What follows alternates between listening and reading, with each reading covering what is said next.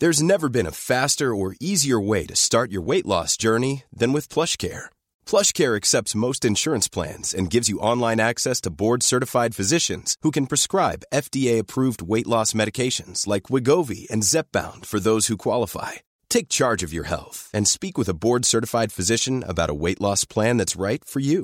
Get started today at plushcare.com slash weight loss. That's plushcare.com slash weight loss. plushcare.com slash. Bienvenue dans le podcast Culture PSG du lundi 4 décembre 2023. Nous sommes au lendemain formidable Le Havre PSG, le premier depuis 15 ans, en match officiel en tout cas, qui sera le premier thème du soir. Euh, on va faire deux thèmes pour une fois ce, lundi soir, parce qu'on on pouvait difficilement faire...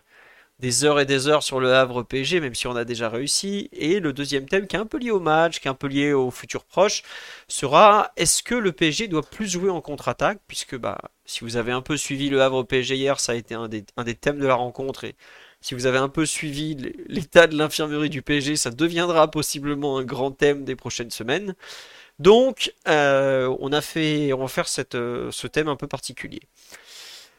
On est trois normalement ce soir. Euh, parmi les, habitués, vous vous doutez bien qu'il y a des forfaits à tout va après un Le Havre PSG.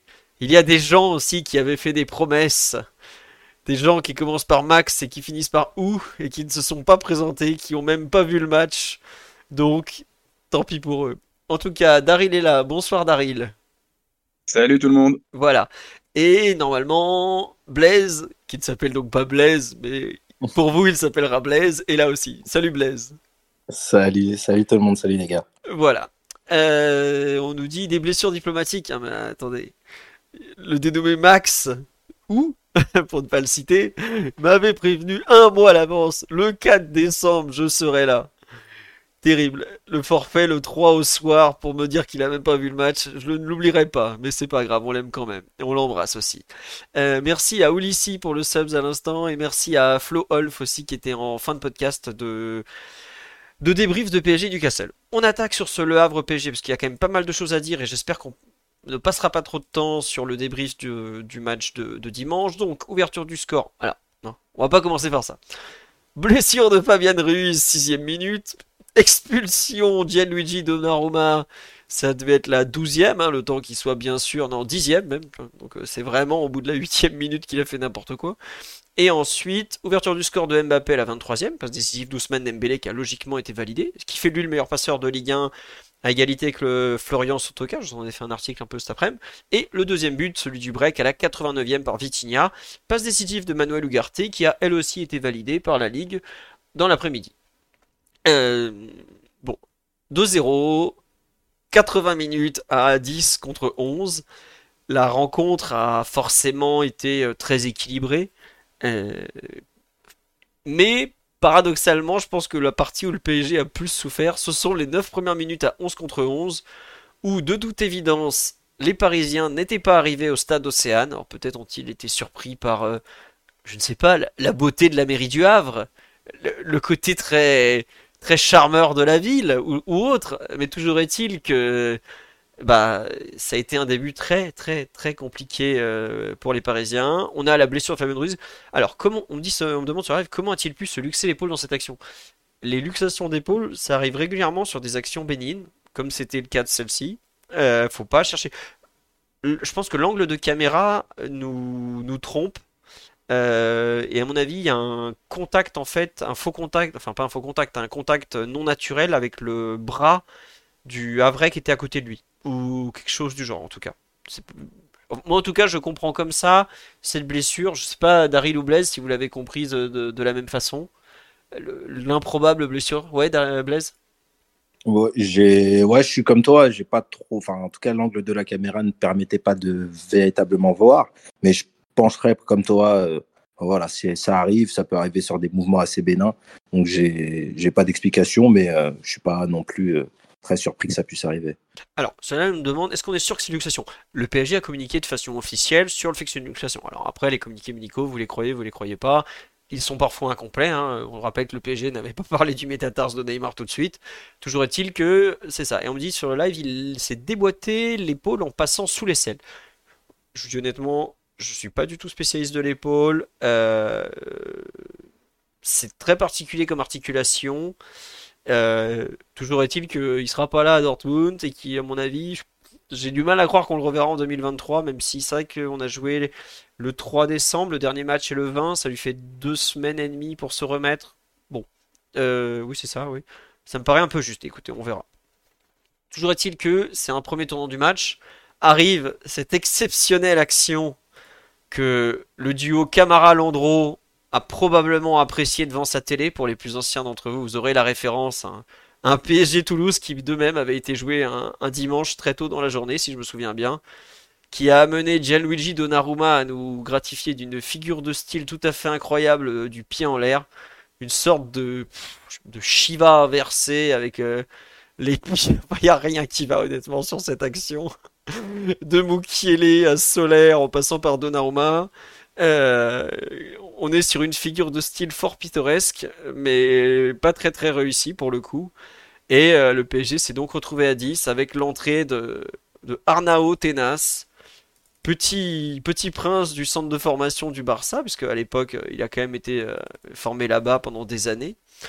Et bon, il a, été l'homme du match. C'est ça qui est complètement fou parce que le PSG a concédé pas trop en première mi-temps au final, à part une grosse occasion où Casimir ne cadre pas.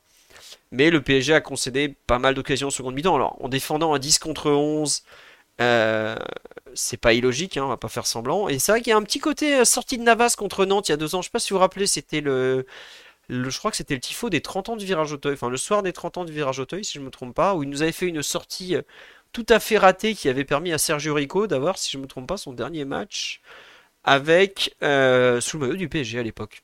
Un léger doute sur Rico dernier match, mais en tout cas, je me souviens que euh, c'était euh, une sortie dans ce style-là, effectivement. Mais donc, toujours est-il que le PSG a passé 80 minutes à défendre et jouer le contre. Et il a eu beaucoup d'occasions en contre au final. Mbappé met un but, mais il aurait pu en mettre 3. Dembélé ne marque pas, mais il touche le poteau, il a une énorme occasion. Euh. Ah oui, Rico avait dû jouer le dernier match de la saison. Bien vu, merci le live. Vous êtes bon le live, hein, vraiment.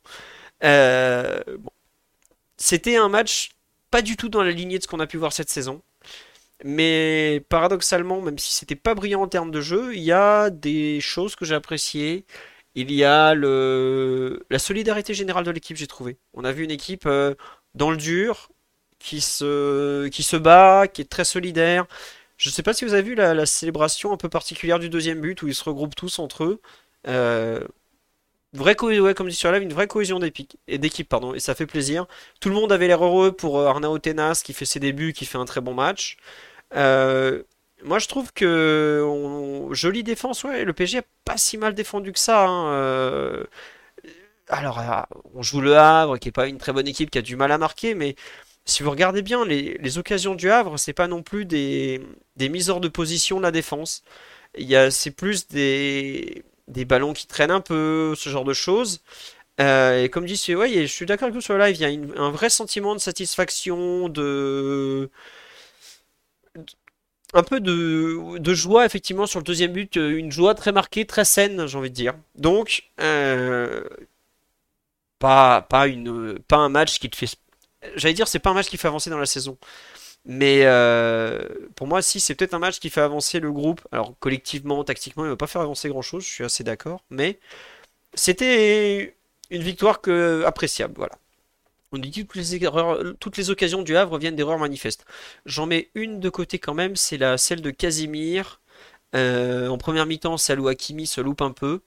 Le reste, effectivement, il y a pas mal d'erreurs manifestes. Euh, mais bon, après, le football, c'est aussi un sport d'erreur. Hein. c'est notre entraîneur qui arrête pas de le répéter en ce moment. Donc voilà. Et oui, l'état d'esprit a prévalu sur le jeu. C'est pas toujours le cas avec Lucien Riquet, mais c'était effectivement à noter.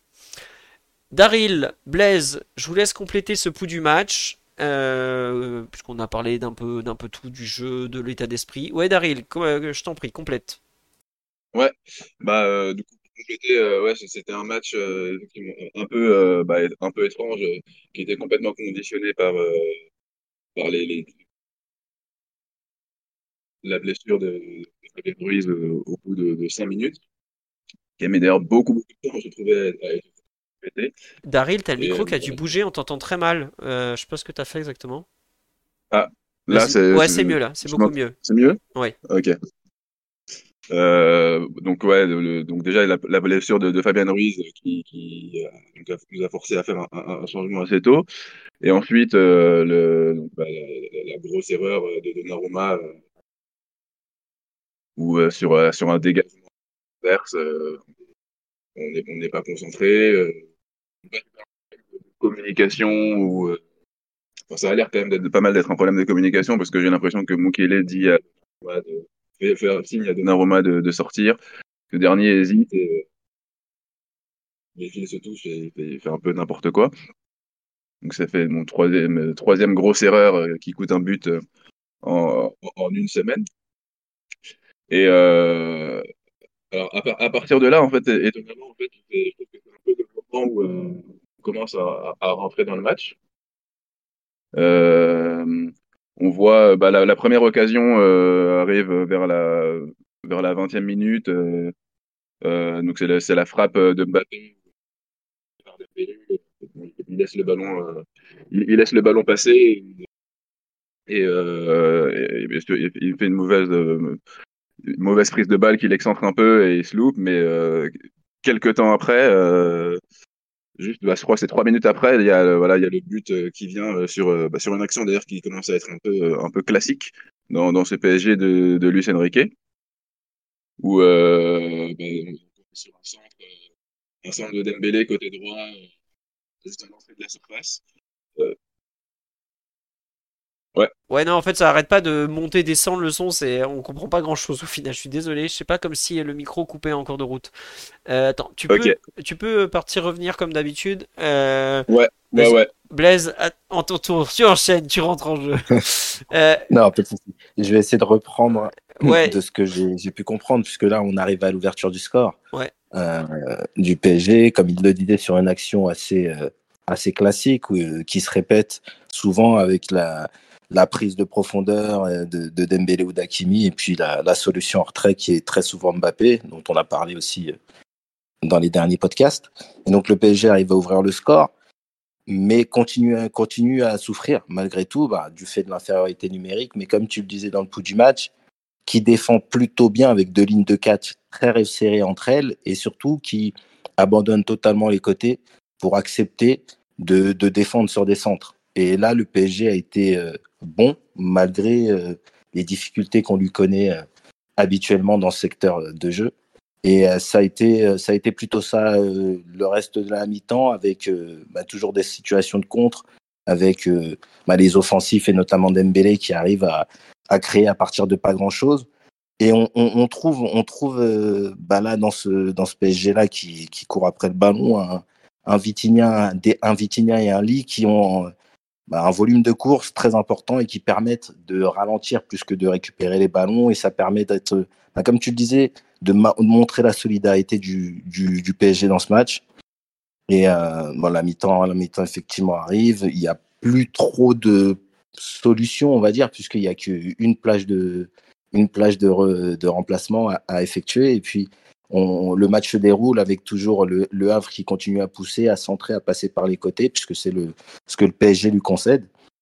Et euh, Arne Tenas qui effectivement va se mettre en, en évidence pour euh, les rares fois où les, les Havrais, qui sont une équipe assez maladroite, qui a des grosses difficultés à marquer, on va se procurer malgré tout des, des situations et même parfois des grosses occasions avec euh, notamment les deux arrêts assez chanceux que je trouve euh, sur, des, sur des situations toujours au, second poteau où, on est un peu pris. Mais, et, puis, et, puis, euh, et puis arrive cette fin de match où euh, malgré les, les entrants, les, les, le PSG continue à subir et, et puis une récupération haute. De, elle est enclenchée par Ugarte, c'est ça? C'est Ugarte qui. En fait, le dernier but, si vous regardez bien, celui qui récupère la balle au tout départ, c'est même Hernandez. C'est pas Ugarte. C'est un duel Hernandez avec, euh, je crois que c'est Grand Cyr, et où au final Ugarte se retrouve avec le ballon dans les pieds sur une, euh, sur un tacle de Hernandez au départ du ballon. Ok, Ouais, et qui, euh, bah, qui, suite à ça, arrive bien à amener le ballon, fait le bon choix. On a Vitinha qui, même sur cette occasion, euh, bah, hésite. Enfin, on a l'impression, en tous les cas, qu'il hésite, mais j'ai l'impression qu'il cherchait la, la, bonne situation de frappe, comme il est confiant dans ce secteur. Et puis, il arrive avec un, peu de réussite à nous libérer. Joue, belle joie, mais qui, moi, je trouve, qui rentre dans le, un peu dans le cadre de, des images qu'on voit de ce groupe, généralement pré-Ligue des Champions ou autre, ou pré-match de Ligue 1, il y a toujours une belle ambiance. Et, euh, et puis après, à 2-0, à 2 le match, le match est plié et c'est un, c'est un match, c'était un match intéressant puisqu'il y a eu les deux facettes, il y a eu des difficultés rencontrées à 11 contre 11 qui sont là peut-être plus du domaine individuel, même si sur le, le premier but, enfin l'expulsion, pardon, euh, pour moi c'est une situation collective. Euh, je ne sais pas si tu veux qu'on en discute maintenant, mais, euh, mais ça fait partie des choses, des choses à, revoir sur ce match. Mais en tout cas, la solidarité est à noter et puis la capacité à contrer qui, qui, peut être un débat visiblement en tous les cas pour l'avenir du PSG. Ouais, non, juste je voulais signaler un truc sur le deuxième but. C'est Ugarte ne récupère pas la balle, il transmet Vitinha, mais il continue sa course jusqu'au bout. Et je pense que s'il n'y a pas la course de Ugarte, il n'y a pas la frappe de Vitinha non plus. Et autant je suis vraiment pas fan du match qu'a fait Ugarte avec le ballon dans les pieds, hein. autant euh, sur cette course, elle fait vraiment du bien à ce moment du match, même si j'avoue qu'à 1-0 à 89e, on peut se demander pourquoi le 6 du PSG fait un appel en profondeur, mais ça a été un, bon point de sa part. On dit Vitinha doit lui mettre, je sais pas s'il doit lui mettre, mais en tout cas, l'espace est créé par Ugarte à cet instant, et il faut, lui rendre ça. Voilà. C'est compliqué, hein. c'est compliqué de lui mettre, je trouve. La solution la plus simple, évidemment, elle est sur le côté droit, euh, puisqu'il y a Colomboigny. Mais euh, remettre comme ça, surtout, bah, c'est des, mecs qui jouent ensemble tous les jours. Il connaît, aussi Ugarte. C'est pas non plus l'option à privilégier quand il y a un appel comme ça dans l'axe euh, face au but. Oui, totalement. C'est très très dur à servir. Il y a beaucoup de monde. Euh, je sais même pas s'il est pas hors jeu. Il est pas non plus super fiable face au but. Bon, voilà. Euh, écoutez, c'est bien qu'il prenne ses responsabilités comme dit sur la live. Daryl, tu es de retour. Comment vas-tu? Ouais, je suis de retour. Je sais pas si vous m'entendez mieux. Ouais, ça fera, ça fera l'affaire. On a, on a l'habitude des conditions extrêmes. Euh, avec Blaise, on a refait un peu le fil du match, un peu tout. Euh, Blaise proposait de parler des dix premières minutes. Tu as ou de l'expulsion de Donnarumma. Tu veux commencer par quoi? Sur, On revient un peu sur le sur la, à quel point on a, on a mal géré dix premières minutes ou on, on décrit un peu, on tente de décrypter l'action de, de Gigio, euh, le karatéka? Bah, le, les dix premières minutes, je pense que c'est surtout en fait, euh, c'est, ben, on est, on est tout simplement pas rentré dans le match. Quoi. C'est, euh, on avait pas mal euh, de, de défauts habituels. PSG commençait bah, déjà par une faiblesse sur coup de pied arrêté, qu'il y a, il y a, y a, on en a peut-être pas parlé. Je sais pas si vous en avez parlé pendant que je, réglais mes problèmes de son, mais il y a déjà la première occasion, c'est c'est le Havre qui l'obtient sur un corner avec le sauvetage de Solaire sur la ligne. Donc c'est la, première très grosse occasion du match avant même euh, donc le, le, problème, enfin l'erreur de Donnarumma. Et euh, donc là, euh, voilà, c'est encore une fois euh, sur coup de pied arrêté, le, PSG qui se qui se montre pas concentré et, et voilà pas, pas au niveau. Il y a, il a, a d'autres petits soucis. Euh, Dembélé a été un peu moyen aussi en, début de rencontre. en gros, je pense que le, début de match était, euh, c'est voilà, le PSG qui qui était pas qui était vraiment pas concentré. Euh, bon, ça peut être expliqué par pas mal de choses, en partie l'horaire. Euh, voilà, les matchs à 13 heures, c'est toujours un peu des, surtout à l'extérieur en plus, c'est toujours des matchs un petit peu piégeux. Donc euh, voilà, on, a mis du temps à rentrer dans, la rencontre et on l'a payé euh, cash avec une équipe qui elle euh, a été dedans de, de, tout de suite. Et bon, la, blessure de Fabien Ruiz en plus a apporté un peu de flottement qui, qui a vraiment pas aidé. Et ensuite, bah, une fois que le Donnarumma a, a, pris son rouge, le, match était complètement conditionné par ça. Quoi. Ouais, ouais, oui, non, mais c'est ça. Moi, enfin, tu vois, pour les 10 premières minutes, effectivement, on, on met pas trois passes d'affilée, je pense.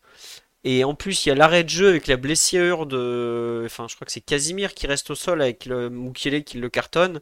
Je pense que ça n'aide pas. Tu vois, quand t'as pas le rythme, en plus t'as un arrêt de jeu, re-arrêt de jeu, contre une équipe qui, elle, est, totalement concentrée, globalement, t'as pas de continuité dans le match, tu n'es pas dedans en fait, quoi, tout simplement. Et c'est ce qui s'est passé. Après, paradoxalement, je pense que l'expulsion de Donnarumma les a fortement reconcentrés sur la rencontre et ils se sont dit ah ouais là là ça va va peut-être falloir qu'on se mette en route parce que sinon le match euh, on s'est déjà pris deux catastrophes en 10 minutes. Si ça continue comme ça honnêtement hein, je sais pas si quel match ça vous a moi j'ai tout de suite pensé au match où on est à l'époque de Unai Emery quand on prend 3-0 à à Montpellier, je crois. Ou pareil, on fait une sorte de non-match après la Ligue des Champions, on n'est pas dedans, et en face, euh, bah, ils ont un peu de talent, ils sont dans un bon jour et ils te cartonnent, quoi. Tu prends, tu prends un carton comme ça, ça arrive, quoi. Bah là, je trouvais que les 10 premières minutes, ça me faisait penser à ça. Après, la sortie de Gigio, paradoxalement, ils ont fait 80 euh, bah, minutes plutôt, plutôt qualitatives, quoi, au final. On s'entend, hein, clairement, c'était pas si c'était un match de Ligue des Champions, euh, on n'aurait pas gagné, hein, c'est sûr. Mais euh, par rapport aux moyens du moment, par rapport à tous les, à tous les absents, c'était pas si mal. Euh, Blaise, tu veux compléter et on passe à la, fameuse sortie de Donnarumma? Ouais, c'est ça. oui, effectivement, je suis d'accord avec vous. C'est le, le contexte, l'horaire du match qui a rendu ce début de match un peu compliqué, notamment techniquement. On a vu Moukielé rendre deux ballons, mais on l'a vu jouer côté gauche collé à la ligne, donc on sait qu'effectivement, quand il est appliqué dans un match, il est capable. Je reviens juste euh, sur le but, euh, sur l'action de l'expulsion avant qu'on parle de l'expulsion. Je ne sais pas pourquoi je la vois comme un but depuis le début. C'est que, en fait, le, PSG qui défend plutôt bien, euh, ils font un, pour un, ils bloquent la surface, ils voient que les deux centraux sont très proches des 6 mètres. Et on arrive à être surpris sur un ballon de Salmier, c'est Salmier, je crois, qui, qui joue le long ballon. Et euh, bah, c'est euh, Mukiele, moi je trouve qu'il partage aussi la, la, la, responsabilité, signe de son match un peu, un peu endormi, puisque plus que d'accompagner, plus que de dire, à, dicter à, à Didio ce qu'il doit faire, il doit aussi euh, accompagner, bloquer la course, voilà, comme on le voit tout le temps, ce qui permet à Donnarumma d'avoir l'option de soit de contrôler et jouer soit long, soit court en étant protégé ou de d'être tranquille dans son intervention. Voilà, c'est vraiment une action qui montre que le PSG n'était pas forcément très bien réveillé parce que c'est des, des, actions plutôt simples à défendre et, euh, qui occasionnent là-bas des, des, grosses conséquences, même si le résultat est favorable. Ouais, mais c'est vrai que je, je revois l'action. Tu tu as cité Mukiele qui vraiment pour, pour moi est catastrophique. Et d'ailleurs en conférence de presse, il s'est fait allumer par euh, par euh, comment il s'appelle? Par Luis Enrique. Mais regardez Solaire aussi au départ qui est euh, dépassé par Casimir, qui est son vis-à-vis au tout départ de l'action, qui ne suit pas du tout, qui est complètement à la rue, euh, spectateur. Euh, je sais pas, en fait, je trouve qu'il y a beaucoup de d'erreurs de lecture. Il y a Solaire qui comprend pas du tout ce qui se passe. Bon, après lui, je, le pardonne un peu parce que c'est vraiment pas son poste. Le mec, il est arrivé, il était milieu offensif, il finit arrière gauche. Bon. Mukile qui lit très très mal la trajectoire du ballon. Donnarumma qui comprend pas forcément très bien, mais je pense que paradoxalement, en termes de lecture de la trajectoire du ballon, c'est peut-être le moins mauvais des trois. Alors, hein, par contre, en revanche, il estime très mal euh, sa vitesse de course parce que je vois pas à quel moment il aurait pu l'avoir. Mais c'est vrai qu'il y a, il y a, un vrai souci de, de je pense. Où en plus, on a l'impression qu'il fait le geste à, à Donnarumma comme quoi euh, il faut pas y aller, alors qu'au contraire, euh, heureusement qu'il y va malgré. Enfin, pas heureusement parce qu'il prend rouge, mais il va y avoir un, duel énorme entre Casimir et lui s'il y va pas. Donc euh, beaucoup d'erreurs euh, les unes à côté des autres, mais je pense que c'est pas un hasard si si c'est des erreurs qui tombent sur bah Solaire qui est arrière gauche, euh, qui est central gauche pour la première fois, Donnarumma qui a pas de euh, repère en défense centrale avec Mukele. Ils ont jamais joué ensemble euh, depuis, euh, bah, je pense, le dernier match où Mukele est en défense centrale au PSG, ça doit dater de l'an dernier, quoi. Enfin, de la saison dernière. Donc il y a beaucoup d'éléments qui font que ça, ne colle pas entre les. Il n'y a pas de, de repère, de d'habitude entre les deux et t'arrives à cette, cette espèce de, de, moment ridicule parce que faut être honnête l'action elle est ridicule du début à la fin quoi. Bon je sais pas, Daryl, quelle, euh, quelle vision tu as de, de cette action euh, légendaire déjà? Ouais, bah c'est comme tu l'as dit, le, terme juste, c'est une action ridicule. Je, je, alors, je ne sais pas si euh, au final il y, avait hors-jeu ou pas de Casimir Il ne Je- peut pas y y avoir hors-jeu puisque c'est un 6 Ah oui, pardon, je oui. suis oui, allé c'était un le- 6 mètres. Je suis allé le signaler à Paul Choucriel pour lui éviter la honte de nous demander s'il y avait hors-jeu ou pas. Il ne peut pas y avoir hors-jeu. C'est vrai qu'il l'est Oui, oui, c'était- c'est techniquement, vrai que c'était à 6 mètres. mais c'était un, Ouais. un renvoi des 5 mètres 50, donc il n'y avait pas de hors-jeu possible. Ouais. Moi aussi, au début, j'ai hurlé Hey, hors-jeu Et puis Titi, Ouais, ouais. m'a dit Non, non, il n'y a pas de hors-jeu. euh, voilà. Ah, on me signale que Mukiele a joué dans l'axe contre l'OM et à Ajaccio l'année dernière, mais ouais, c'était il y a un an. Ouais, Merci. mais côté droit.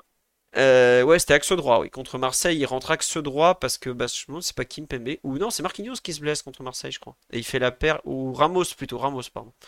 Voilà. Ah, Julien Brun n'a pas fait l'erreur sur Prime Video. Bah écoutez, Julien Brun est peut-être un meilleur commentateur ou meilleur connaisseur des lois du jeu, je serais pas surpris.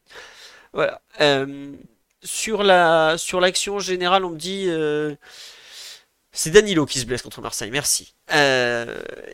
Et effectivement, à propos de la défense centrale et de tout ça, il y a une permutation à la mi-temps entre Danilo et Mukiele. Mukiele qui passe axe droit et Danilo qui passe axe gauche. Est-ce que c'est lié à ça, votre avis, tiens, Daryl ou Blaise? Bah, je je sais pas si c'est lié spécifiquement à cette action. Je pense que c'est lié euh, plus globalement à la mi-temps compliquée de, de, bah, déjà, en fait, au moment du, euh, où où les compos sont sortis, enfin, moi, je, je pensais que Mukiele allait jouer à droite et, euh, et Danilo à gauche. Donc, euh, déjà, au coup d'envoi, j'ai été surpris euh, de, de voir que c'était inversé et euh, que je pense que c'est voilà, c'était un changement euh, qui était plutôt logique et que déjà de base, en fait, la, la décision initiale euh, me paraissait déjà assez étrange. Ouais. Ah, te paraissait être quoi? Étonnante. Me me paraissait étrange. Ah oui, d'accord. Ouais, ouais. non mais j'avoue que je sais, enfin, pour moi, euh, fait un très mauvais match en première mi-temps en défense centrale axe gauche. Et je pense que Luis Enrique a dit on peut pas laisser euh, et Mukiele et Soler ensemble en fait sur le côté, sur l'axe gauche et le côté gauche en général. T'as trop de, autant euh, Danilo court pas très vite, euh, autant euh, il se place bien voire très bien en général. Et pour rattraper les les boulettes des deux autres, euh, vaut mieux mettre Danilo entre les deux pour les encadrer, quoi. Je sais pas. Oui, c'est euh, ouais. c'est un peu bizarre quand même de- d'aligner en fait euh, la, la moitié de la défense. C'est inédit en fait. Mm. C'est-à-dire que ni Solaire ni Mukiele n'avaient déjà évolué dans, dans ces positions-là dans leur carrière, je pense. Ouais. Donc euh, c'était un choix vraiment vraiment bizarre. C'est vrai que Soler, on l'a vu à gauche? Non, je crois pas. Non, on l'a vu à, la- Ouais. à droite, ouais, mais Oui, d'ailleurs, il a joué piston, euh, il a déjà voilà joué et maintenant bon il joue, euh, c'est un peu le remplaçant de Hakimi au poste de latéral droit, mais euh, est-ce qu'on pouvait même euh, éventuellement s'attendre à ce que Hakimi joue à gauche aussi éventuellement? Ah, moi, j'étais persuadé qu'on verrait Hakimi à gauche, parce que justement, Barcola défend beaucoup. Parce qu'au départ, on n'en a pas parlé, mais le pauvre Barcola, c'est un des grands perdants de la journée.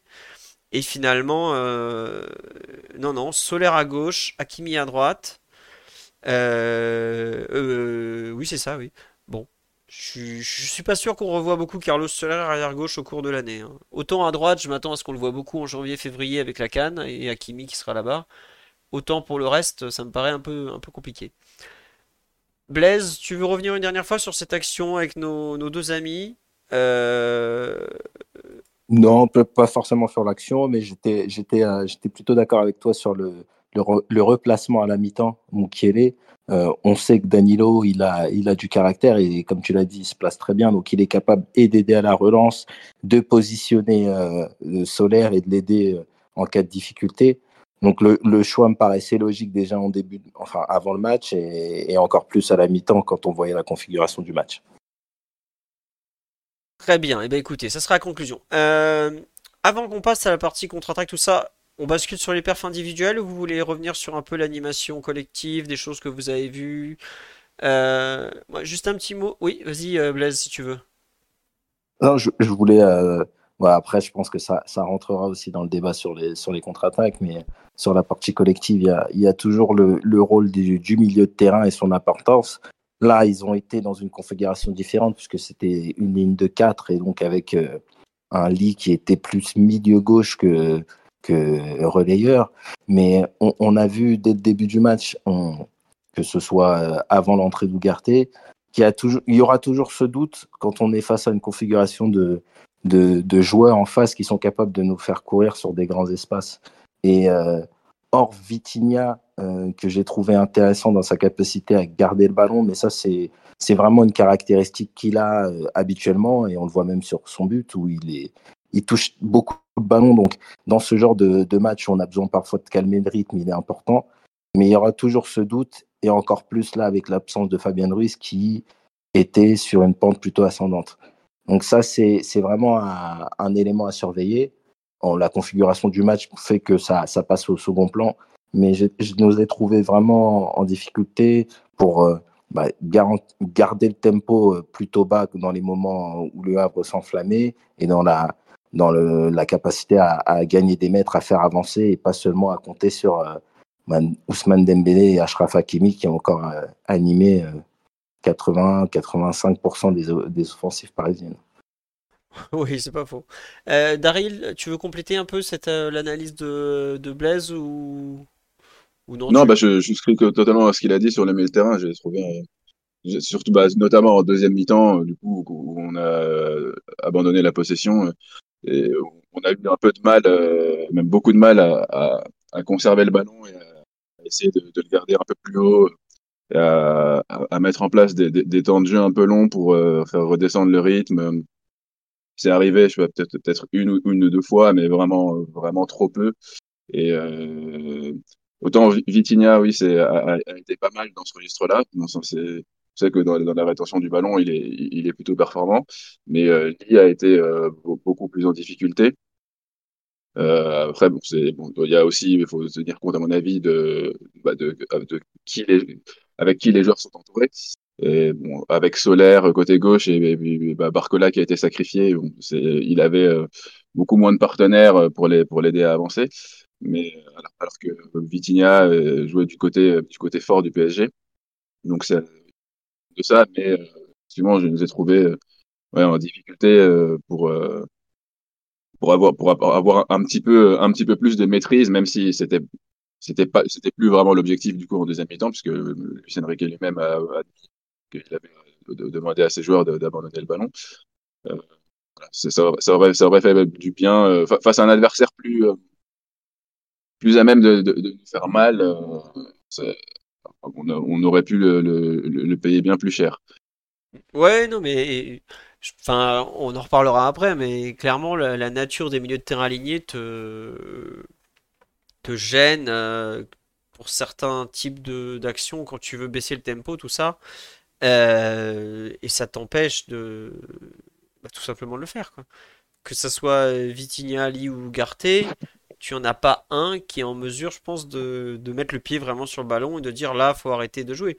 Que bah, Vitinha est peut-être celui qui en a le plus la capacité, et il l'a fait en première mi-temps, pas du tout en deuxième. Lee euh, est un joueur qui va tout le temps vers le but, qui ne sait pas jouer sur un autre tempo globalement.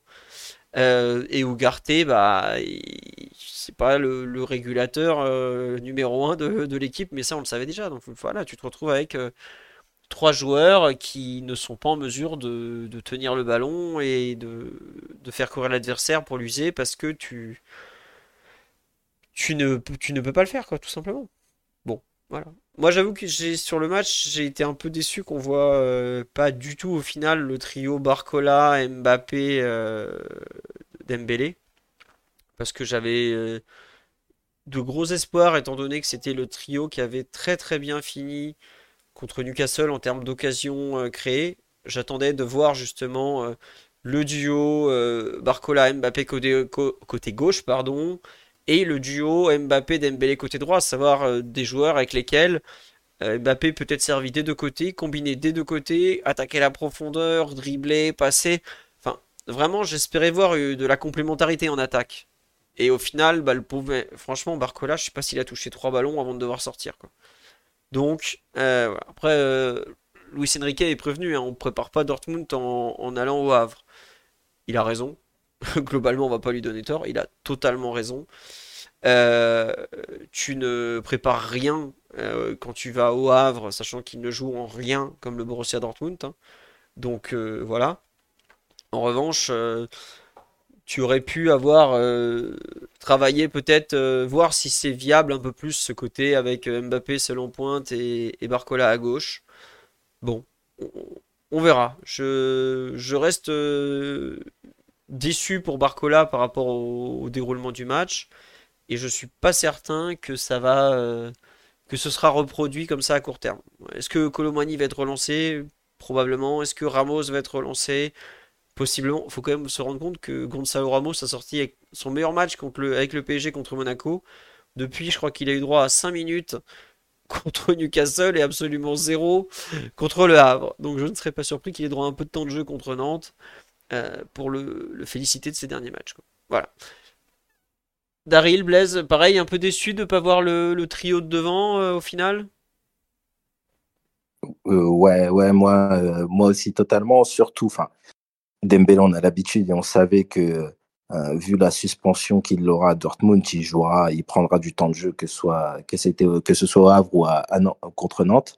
Et Barcola, j'attendais de le voir avec un Mbappé plus marqué dans l'axe, qui euh, prendrait peut-être moins les zones, ou euh, dans ce PSG qui est très positionnel euh, dans sa circulation du ballon, qui bah, permettrait peut-être d'avoir une attaque un peu plus anarchique dans les positionnements et qui pourrait peut-être être des pistes de réflexion. Donc assez déçu, surtout que Barcola, avec son entrée qui avait suscité quelques discussions, je pense mériter d'avoir du temps de jeu sur un match comme ça à 13 heures euh, contre un promu. Et euh, bah, j'espère pour lui qu'il aura, il aura de quoi s'exprimer contre Nantes parce que euh, ça reste une option, surtout dans la recherche du, bon dispositif pour Dortmund. Ouais, comme tu dis, c'est dans l'optique de Dortmund, ça reste une vraie option, même si s- il s'est pas mis toutes ses chances de son côté en, en ratant autant d'occasions contre le Newcastle. Je vous propose de passer rapidos au perf individuel. On va forcément parler des, premiers pas d'Arnao Tenas, qui donc est entré à la euh, dixième minute à la place de Barcola, dont on vient de parler, qui a joué euh, 85 minutes pour sa première rencontre en première division, puisqu'il jouait avec le Barça en troisième division espagnole. Sa compétition en fait la plus relevée aujourd'hui, c'était l'Euro Espoir qu'il avait joué. Je suis pas sûr qu'il le gagne, il me semble qu'il perd en finale euh, l'été dernier avec la, la mini, la Rorita, là, je sais plus comment il l'appelle. Et donc, eh bien, écoutez, euh, je, je sais pas ce que vous en avez pensé, le live d'Aril, Blaise et tous les autres. Mais le jeune Arnao Tenas a, a tenu bon. Il fait finale à l'Angleterre, voilà, il perd en finale contre l'Angleterre, merci. Euh, alors, qui sait pourquoi tous les joueurs ont écrit Prime pour Tenas sur les réseaux sociaux? Je pense que c'est le surnom qu'on lui donne, Euh, tout simplement en fait. Euh, Donc euh, voilà pourquoi. Après, d'où ça vient, je ne sais pas. Il faudra demander aux joueurs, mais voilà. Bon. On dit ne- n'en faites pas trop sur Tenas, je vous en supplie. Je vous dis honnêtement, je suis pas sûr qu'on le revoie même samedi prochain contre Nantes, puisqu'en théorie, le gardien remplaçant, c'est comment il s'appelle? C'est Keylor Navas. Alors après, bon, un dimanche à 13h, vous doutez bien que, Karl- que Keylor Navas était plus à table que sur le banc de touche, hein. Mais peut-être que le, ce samedi, après avoir euh, raté encore un match, il sera disponible, je ne sais pas. Il a Euh, mal au dos. oui, il a mal au dos. Enfin, il a mal au dos, mais il est plus sur les bulletins médicaux. Alors, faut savoir. Soit il est pas là, soit il est là, mais c'est le seul type qui est pas à l'entraînement, mais qui est, qui est pas sur les bulletins médicaux. On sait pas où il est passé. Tu sais pas. Mais tu penses vraiment que si Navas est de, est de retour euh, miraculeusement, euh, c'est- il serait, il serait susceptible de, de jouer la semaine prochaine contre Nantes? Bah, c'est le gardien en place, en théorie. Bah, Non, mais. pas, je- je- c'est- Non, J'y crois pas une seconde. Moi Ah, mais. J'y crois, Je, crois pas je, une seconde. je dis pas que j'y crois. Mais moi, je me pose sérieusement la question de où est passé Keylor Navas? Il est pas dans les Ah oui, médicaux? oui, Parce que, donc ça- non, mais s'il est pas dans les bulletins médicaux, il nous liste depuis des mois euh, Mendes qu'on va pas revoir avant encore euh, 3 ou 4 mois. Pourquoi il nous liste pas euh, Keylor Navas, quoi? Bout d'un moment, il est blessé ou il est pas blessé? Ou alors il est, il est, enfin, il est pas assez remis. Enfin, une- d'une semaine à l'autre, il vient, il, part, on sait pas où il est. euh.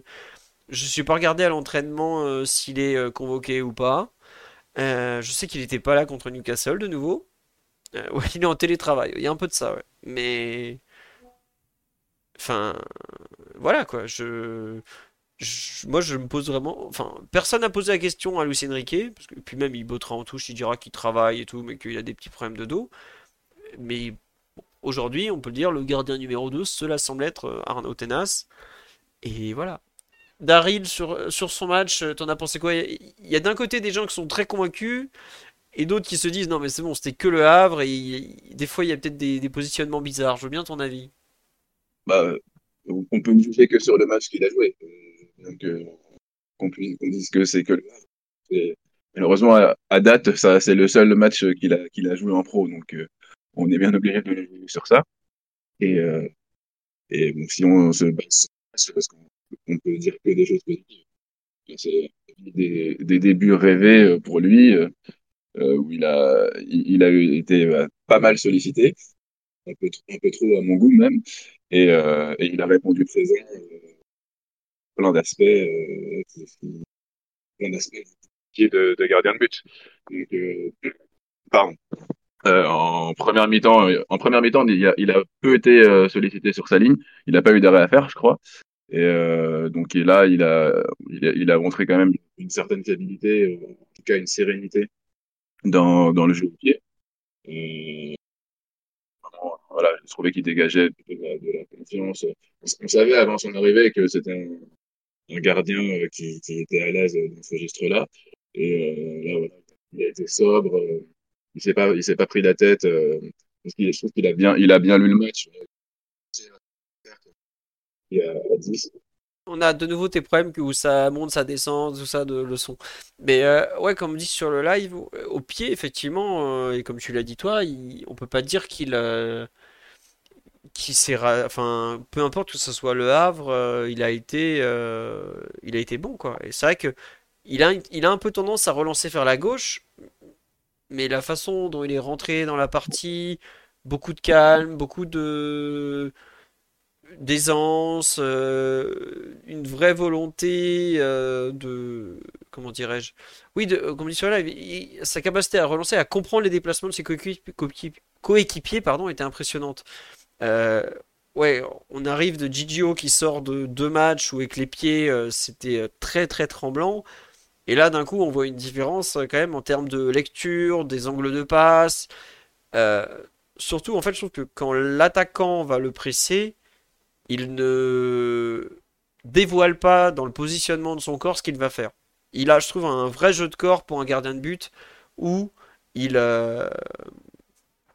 il ne dit pas ce qu'il va faire à l'avance. Alors que Donnarumma, même si j'ai globalement régulièrement défendu ses, pro- ses progrès au pied et tout ça, on voit que c'est pas quelque chose de naturel chez lui. Chez Tenas, on voit que utiliser le jeu au pied est vraiment quelque chose de, naturel. Ça fait partie de ce qu'il est en tant que footballeur, en fait.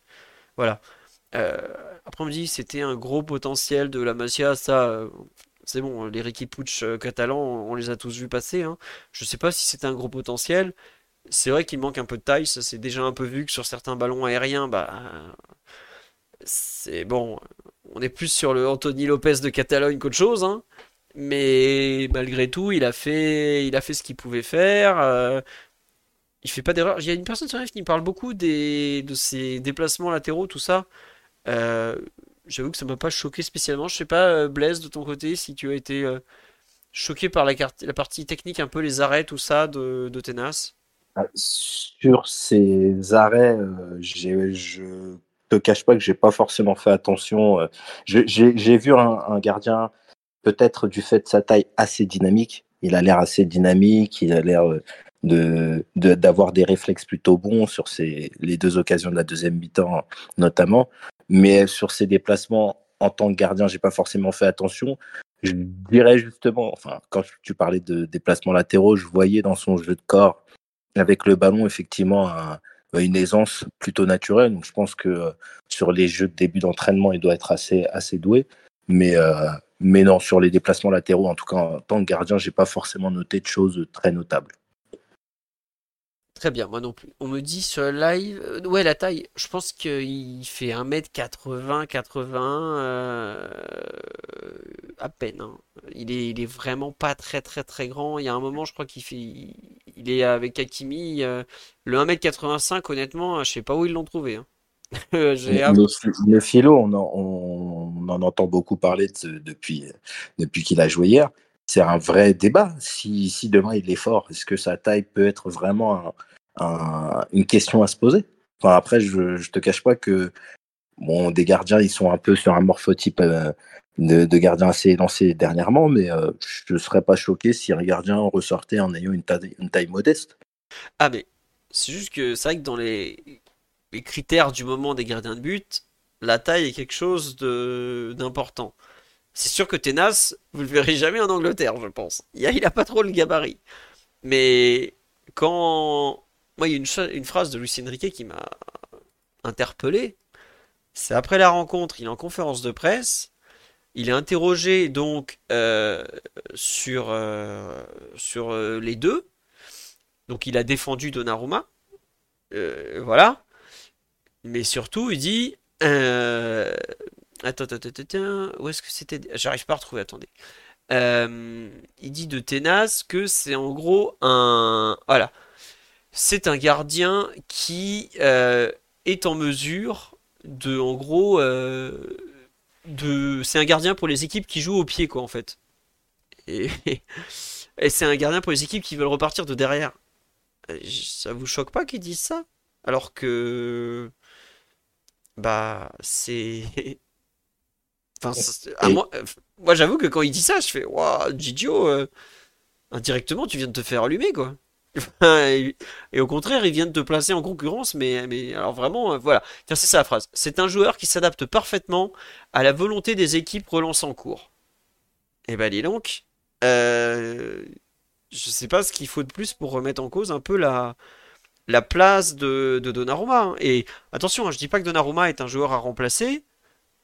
Je dis que c'est une phrase qui pèse lourd dans la bouche d'un entraîneur qui, depuis le début de la saison, privilégie très fortement les relances courtes euh, depuis l'arrière. Il est en train de dire que le gardien qui convient le mieux à ce qu'il attend en termes de construction du jeu, c'est celui qui vient de jouer, c'est pas l'habituel. Bon. Euh, pourquoi pas? Ça vous a pas choqué, euh, Dari Ouais, Blaise Après, il est. Euh, ça, ça, aussi, hein, je te cache pas, ça m'avait, euh, ça m'a un peu marqué, plus que choqué. Mais après, il a des propos aussi élogieux sur la responsabilité de Didio dans l'erreur. Bon, c'est est-ce que l'un dans l'autre, il, il, il, penche plus pour un pour l'autre, mais il dit quand même que les erreurs que Donnarumma fait, c'est aussi du fait de son jeu. Après, c'est vrai que dire dans la même conférence de presse que le gardien qui l'a remplacé, celui qui s'est fait expulser, correspond peut-être, enfin, correspond en tout cas en tout point euh, à ce que les équipes de Luis Enrique veulent. C'est vrai que c'est un peu, ça, peut être un peu compliqué. Et pour Donnarumma, c'est surtout, euh, je pense, important de mettre fin à la spirale. Parce que on, ce qu'il y a surtout à noter dans son expulsion, c'est qu'elle vient après euh, bah, des erreurs à tous les matchs, que ce soit Monaco, que ce soit euh, déjà Newcastle. Donc euh, là, là les matchs euh, n'auront pas forcément de conséquences. Donc il jouera Nantes. Euh, si demain il est, enfin si mercredi dans, dans, 10 jours il est amené à jouer Dortmund, la, la question sera plus la même. Mais il jouera Nantes parce qu'il sera sur, suspendu et, et, à lui de mettre fin en tout cas aux erreurs parce que même si sa performance elle est à noter parce que c'est sa première, il a en tout cas fait une performance de gardien qui prenne la place des autres. Euh, les Casillas, tous ces gardiens qui, euh, même Mandanda pour les Marseillais, ils arrivent, blessure du titulaire, ils font euh, une performance avec beaucoup d'arrêts et après ils, ne sortent plus de l'équipe. Hein. Donc, donc à lui de, se, ressaisir parce qu'il sait qu'aujourd'hui il, n'a plus que Navas qui n'a plus envie de jouer. Il a aussi Arnaud Tenas qui correspond à, à Luis Enrique, qui a le même agent que lui et qui est capable de jouer parfaitement avec le ballon dans les pieds. Ouais, tu as raison. Daryl, tu vas aussi loin que l'ami Blaise qui dit attention, attention, Didio, tu as chaud ou quand même pas? Non, bah déjà, est-ce que vous m'entendez mieux là? Je sais pas si c'est. Bon, ok. Euh, ouais, bon, moi j'irai pas aussi loin quand même. Je pense qu'il y a quand même une, marge euh, que dont, Didio et un crédit dont, Didio dispose encore. Euh, là, bon, là, effectivement, il est dans, dans une spirale un petit peu infernale il est préférable effectivement qu'il sorte le plus tôt possible pour son bien comme pour le nôtre. Euh, mais euh, je pense que là, euh, on, peut pas le, comparer à un gardien qui, a 80 minutes en pro. Didio, c'est un professionnel confirmé, titulaire depuis l'âge de 16 ans. il, a, quand même accumulé une certaine expérience, un certain palmarès aussi.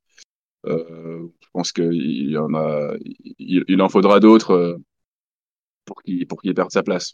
Après, c'est sûr que si euh, il, à son retour, euh, par exemple, contre, imaginons, bon, je, je l'espère pas, mais voilà, si contre Dortmund, euh, il, fait, il fait une bêtise qui, qui coûte le match, là, ce sera, ce sera, ce sera un, un, tout autre débat. Mais pour l'instant, je pense que ce, ce match-là, ce simple match contre le Havre, n'est pas suffisant pour, pour remettre en question le, le, le, poste de numéro 1 de Didio et entendre que euh, voilà, Arnaud Tenas euh, pourrait, pourrait lui prendre sa place. Ouais, ça sur sur live, on me rappelle que Didio devient un peu numéro 1 quand Navas prend carton rouge à, à Nantes, enfin face à Nantes, donc c'est la saison 2021-2022. Euh, je vais vérifier un truc parce qu'il me semble que après le match contre Nantes, voilà, il prend le carton rouge contre Nantes à la 65e le 20 novembre. Le 24 novembre, il est titulaire à Manchester City, donc c'est pas non plus totalement vrai. En revanche, euh, moi je, suis un peu de l'avis de, de Blaise. Donnarumma a intérêt à se méfier pour une raison très simple, c'est que Luis Enrique n'est pas le genre à avoir peur de lancer des, à regarder trop les CV et à lancer des mecs euh, comme ça dans le grand bain sans expérience. Hein. Il a envoyé euh, euh, Gabi au feu contre l'Italie à San Siro dans un match officiel sans trembler. Il a sorti des fois des joueurs de nulle part et les a fait jouer sans trembler non plus. En trois mois, il a mis Zahir Emery au cœur de son milieu de terrain qui t'a poussé les autres.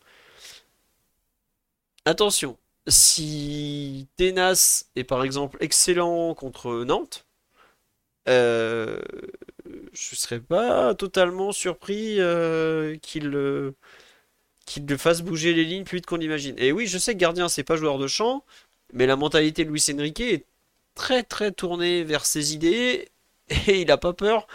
S'il voit qu'une personne correspond mieux à ce qu'il attend qu'un autre, il le fera sans trembler. Je sais pas si vous vous rendez compte, mais depuis deux matchs, il a quand même mis Mbappé en neuf, alors que l'autre a mis euh, retourner tout le club pour plus jouer en neuf. Si vous croyez que sortir Donnarumma de l'équipe s'il pense que c'est mieux pour l'équipe, eh ben il n'hésitera pas une seconde. Et au contraire, il est payé très cher pour prendre des décisions compliquées. Sinon, on peut retourner chercher Pochettino qui dormait sur le banc de touche et manger des cacahuètes avec son adjoint. Et à ça, on peut le faire. Mais moi, je je me c'est pas que je me méfie parce que à vrai dire je suis pas vraiment d'avis sur la question du gardien de façon très tranchée Donnarumma est dans une telle passe que c'est compliqué hein. et pourtant je, trouve qu'il a fait un excellent début de saison mais ça va vite la confiance je par rapport aux habitudes de Luis Enrique ce qu'il était capable de faire dans toute sa carrière je me méfie un peu de de la décision qu'il va être amené à prendre très rapidement après il y a un autre euh, important, c'est que, bah, comme je l'ai dit, Arnaud Tenas, c'est pas très grand. Et même si Donnarumma est pas non plus un, monstre dans les airs qui va sortir beaucoup, comme l'a dit un grand philosophe euh, d'Auxerre, un grand qui saute haut va toujours plus haut qu'un petit qui saute haut. Bah, un grand qui saute pas beaucoup, il va toujours plus haut qu'un petit qui saute pas non plus énormément. Voilà. On va jouer Dortmund dans quelques jours. Euh, Dortmund, ils mettent le ballon dans les airs. Euh, au bout d'un moment, j'ai peur que Arnaud Tenas ne soit pas forcément un baptême européen qui lui convienne totalement. Voilà, c'est uniquement une réflexion euh, comme ça. Est-ce que Arnaud, Arnaud va jouer au milieu de terrain? Peut-être. A-t-il des meilleurs pieds que certains milieux de terrain actuellement au PSG Peut-être. Euh, voilà. Et on me dit c'est déjà scandaleux que Navas soit, soit pas numéro 1. Bah oui, mais il va falloir que Kylian Navas un jour redevienne footballeur s'il compte être numéro 1. Euh, voilà, ça fait un an et demi qu'il est plus vraiment footballeur, quand il est au PSG en tout cas. Donc euh, voilà, c'est pas très compliqué le football, il faut être disponible. Et lui, il l'est pas beaucoup. Il est, enfin, Navas, cette saison, je me demande si avec le forfait de ce week-end, c'est pas un match sur deux de raté. Donc euh, voilà, d'un moment, on peut pas le faire jouer. Le, dernier match de Kaylor Navas, c'était à Nottingham Forest. Les, on mai dernier avec Serge Aurier et une fine équipe de mercenaires en tout genre. Voilà. Est-ce que vous voulez parler un peu d'une autre euh, perf individuelle autre que, que Tenas? Oui, Blaise? Euh, Dans les défenseurs, je pense que Danilo, il, il est quand même à noter. Euh, il est pas, pas impliqué directement, on va dire, dans la dans l'expulsion, dans l'action de l'expulsion. Et, et au-delà de ça, il a, il a, je trouve, été le plus rassurant dans la tourmente quand ça, quand ça a été quand ça a vraiment chauffé, il a mis euh, sa tête, son pied, euh, son corps absolument sur toutes les trajectoires. Et euh, bah, par son caractère, comme je le soulignais lorsqu'on présentait un petit peu le, déroulé du match, il a aidé à, à, refaire, à faire prendre de la confiance à, à ses partenaires, notamment Solaire, qui, dans la difficulté qui, est, qui a été la sienne, et puis on ne peut pas du tout lui en vouloir, il a, je trouve, trouvé en Danilo un, un, binôme qui l'a qui l'a un peu soulagé, qui a été toujours à son soutien, qui lui a offert une solution en retrait pour prendre la responsabilité de la relance quand c'était euh, très très serré euh, près du poteau de corner. Et euh, donc dans Danilo qui moi m'avait pas totalement convaincu sur le, match le match contre Newcastle, qui revient bien plus dans des standards qu'on dans lesquels on l'attend sur des matchs où il faut faire tourner et où lui est le taulier parmi, même parmi Mbappé ou Marquinhos. Donc vraiment, Danilo, j'ai bien aimé sa défense de la surface et puis surtout sa, son caractère pour euh, notamment prendre les ballons et les, relancer, même les jeter quand il le fallait et puis, et puis aider les autres. Oui, c'est vrai qu'on dit sur le live, et c'est très juste, c'est un joueur qui est jamais titulaire au début de la saison, même s'il il était le capitaine pour le premier match hein, contre l'Orient, faut pas oublier, parce que Marquinhos, entre deux sprints dans la maison, s'était un peu abîmé les, les adducteurs et euh, il finit toujours plus ou moins titulaire. Voilà. Et c'est vrai que c'est aussi lié au profil du match. On le dit, il est meilleur quand on est en difficulté que quand on domine. Euh, oui, c'est un joueur pour défendre bas. Voilà, Danilo, dans ces cas-là, il fait parler sa puissance, il fait parler son, son sens du jeu, son, son flair un peu pour savoir où le ballon va aller. Et il, est très très performant dans, dans, ce genre de situation. Après, oui, évidemment, euh, quand tu dois jouer avec 60 mètres derrière toi, c'est un peu plus compliqué, forcément titulaire au milieu contre Dortmund, me demande-t-on? Eh ben écoutez, il faudra voir la façon dont le PSG va jouer à Dortmund. Mais j'avoue que depuis la blessure de Ruiz, je pense très sincèrement à, intégrer Danilo au milieu de terrain du Paris Saint-Germain pour remettre un, quatuor euh, bien football à l'ancienne, bien 0% technique, avec euh, lui, Ugarte, Skriniar et je ne sais pas, un quatrième euh, à choisir entre Marquinhos peut-être, Hernandez, encore que les deux derniers ont, un peu plus de pied. Mais le double pivot Ugarte-Danilo, eh oui, et me turbaine à fond. Totalement bagarre de rue et tout ça. Mais. Il faut l'attraper. Hein. Faut... Bon, Ugarte, il est capable, mais euh, Brandt, il court. Hein. Ah, Brandt, Julian, euh, il a des cannes. Hein. Alors que le pauvre Marc Reus, qui reste un pauvre ligament, demi-ligament à la cheville droite, quand il va tomber entre les deux émeutiers, on va lui régler son compte, je peux vous le dire. Non, mais plus sérieusement, oui, je pense forcément qu'on va revoir Danilo milieu parce qu'on n'a plus de joueurs. Donc, au bout d'un moment, il faut bien faire jouer ceux qui, ceux qui sont encore en vie. Sur l'équipe, euh, sur le match de dimanche, euh, on a globalement fait un tour complet. Est-ce qu'il y a un joueur, Daryl, Blaise, sur lequel vous voulez revenir rapidos? Euh, Ou pas? Ouais, Blaise encore non, je, voulais, euh, je voulais juste souligner, même si tu l'as, rapidement euh, dit quand tu as parlé de, de, la capacité de Luis Enrique à faire les bons choix, c'est euh, le match de Mbappé en neuf, un, match qui démarre par une grosse occasion, je trouve, ou un peu comme à Milan où il, il fait un choix un petit peu bizarre quand le ballon arrive, de la laisser passer, mais techniquement il n'est pas forcément à l'aise en s'emmenant le ballon sur le côté gauche. Et donc, il, euh, malgré tout, là, il arrive quand même à, jouer son duel et à mettre en danger Desmas. Et puis après, il ouvre le score euh, à un moment très important où il montre que bah, c'est c'est le meilleur joueur pour marquer des buts et tout simplement le meilleur joueur du, du PSG. Et, et après, j'ai bien aimé son match, même s'il y a beaucoup de ratés, mais ça a été un leader, ça a été un vrai neuf. Et euh, je, voulais, je voulais le souligner parce que il, y aura toujours ce débat sur le positionnement de Mbappé. Moi, je pense qu'il n'y a pas vraiment de débat parce qu'il peut être bon partout. mais mais c'est à souligner qu'il offre une, palette de neuf dans un certain registre. Et il est toujours, aussi capable, puisqu'on en doutait, ou en tout cas, on le voyait de moins en moins. Il, a fait une accélération côté gauche en deuxième période, là où il donne le ballon sur le poteau de Dembélé, il me semble. Ouais, Mbappé, reste encore, encore très, très, très fort. Ouais, j'allais parler de son match, son neuf, parce que entre la dernière demi-heure contre Newcastle et ce qu'il est capable de faire, euh, alors ce n'est que le Havre, hein, mais à 10 contre 11, euh, la menace qu'il représente alors qu'il avait 2 euh, à 3 joueurs sur lui en permanence, on voit vraiment que c'est un joueur supérieur. les, les prises de balles, les contrôles, la menace permanence de la profondeur. C'est sur ce genre de match où il est en neuf, où on est en difficulté, où on joue aux transitions, que je me rends compte à quel point Dembélé va nous manquer à, Dortmund en fait. Et j'adore le Dembélé qu'on a sur attaque placée, qui combine avec Hakimi, qui fait, qui fait vivre le ballon, qui le remonte et tout, tout ça. Mais euh, le l'enchaîne, enfin la, globalement, tu joues le contre avec Dembélé, Mbappé, tu peux marquer des buts. Je pense que tu peux marquer des buts à peu près sur n'importe quel terrain d'Europe même. T'as plus que Mbappé, tu peux toujours marquer des buts surtout en contre, parce que bah, c'est quand même un joueur assez létal dans le domaine. Mais il faudra voir comment tu lui amènes le ballon. Et là, c'est peut-être un peu plus compliqué malgré tout. Mais Mbappé en neuf, euh, ouais, il veut pas y jouer, il a besoin d'un appui, tout ça, mais même dos au but, il arrive à garder le ballon, il accélère, il repart, il attaque la profondeur, il va jouer à droite, à gauche. Euh, je le préfère, comment dirais-je c'est pas que je l'aime pas à gauche, parce que je trouve qu'il est. On en fait trop sur son positionnement, je suis d'accord avec toi, Blaise.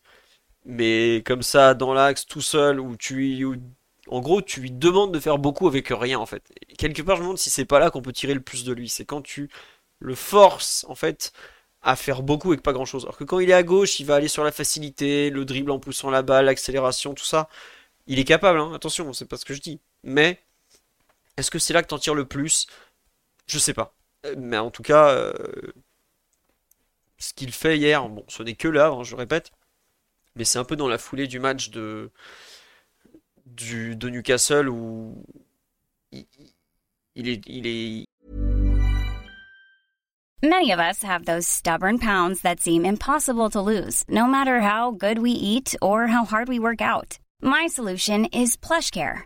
PlushCare is a leading telehealth provider with doctors who are there for you day and night to partner with you in your weight loss journey. They can prescribe FDA-approved weight loss medications like Wagovi and Zepbound for those who qualify. Plus, they accept most insurance plans. To get started, visit plushcare.com slash weight loss. That's plushcare.com slash weight loss. I'm Sandra, and I'm just the professional your small business was looking for. But you didn't hire me because you didn't use LinkedIn jobs. LinkedIn has professionals you can't find anywhere else, including those who aren't actively looking for a new job, but might be open to the perfect role, like me. In a given month, over 70% of LinkedIn users don't visit other leading job sites. So if you're not looking on LinkedIn, you'll miss out on great candidates like Sandra. Start hiring professionals like a professional. Post your free job on linkedin.com/people today. Il est un avant-centre qui est capable de faire basculer des rencontres quoi. Je suis pas sûr qu'il soit un ailier gauche, surtout quand il est très proche de la ligne, ligne pardon, euh, qui, qui soit qui puisse autant le faire en tout cas. Je, pense qu'il peut le faire mais pas autant. Là devant même le, tu en as parlé Blaise, la première passe que Dembélé lui fait ou l'appel et une fois qu'il est parti, tu le revois plus quoi. Euh, bon, voilà. Je sais pas euh, comment on va jouer? On parle de Asensio en faux neuf. Euh, Asensio, il a joué 10 minutes en 3 mois là en fait. C'est compliqué d'aller jouer un Magic des Champions sur, le terrain d'une équipe aussi intense que Dortmund quand tu as joué 10 minutes en 3 mois. Il y a un peu des états de forme qui te sortent de l'équation et je pense que ça en fait un peu partie malgré tout. Donc voilà. Mais toujours est-il que Mbappé en neuf, je pense que ça va peut-être perdurer encore un petit peu, au moins à court terme. Après, on verra ce que le, ce que le, tribunal de Dortmund va nous réserver. Mais en tout cas, euh, c'est pas une mauvaise solution, on va dire. Voilà. Daryl, tu veux compléter, ouais? Ouais, ouais, non, bah, c'était par rapport justement à ce que tu disais sur euh, la continuité avec Newcastle. Et euh, même le, le fait que bah, cette saison, on l'a pas mal vu à gauche et on a, on a souvent, ici même dans le, dans le podcast, euh,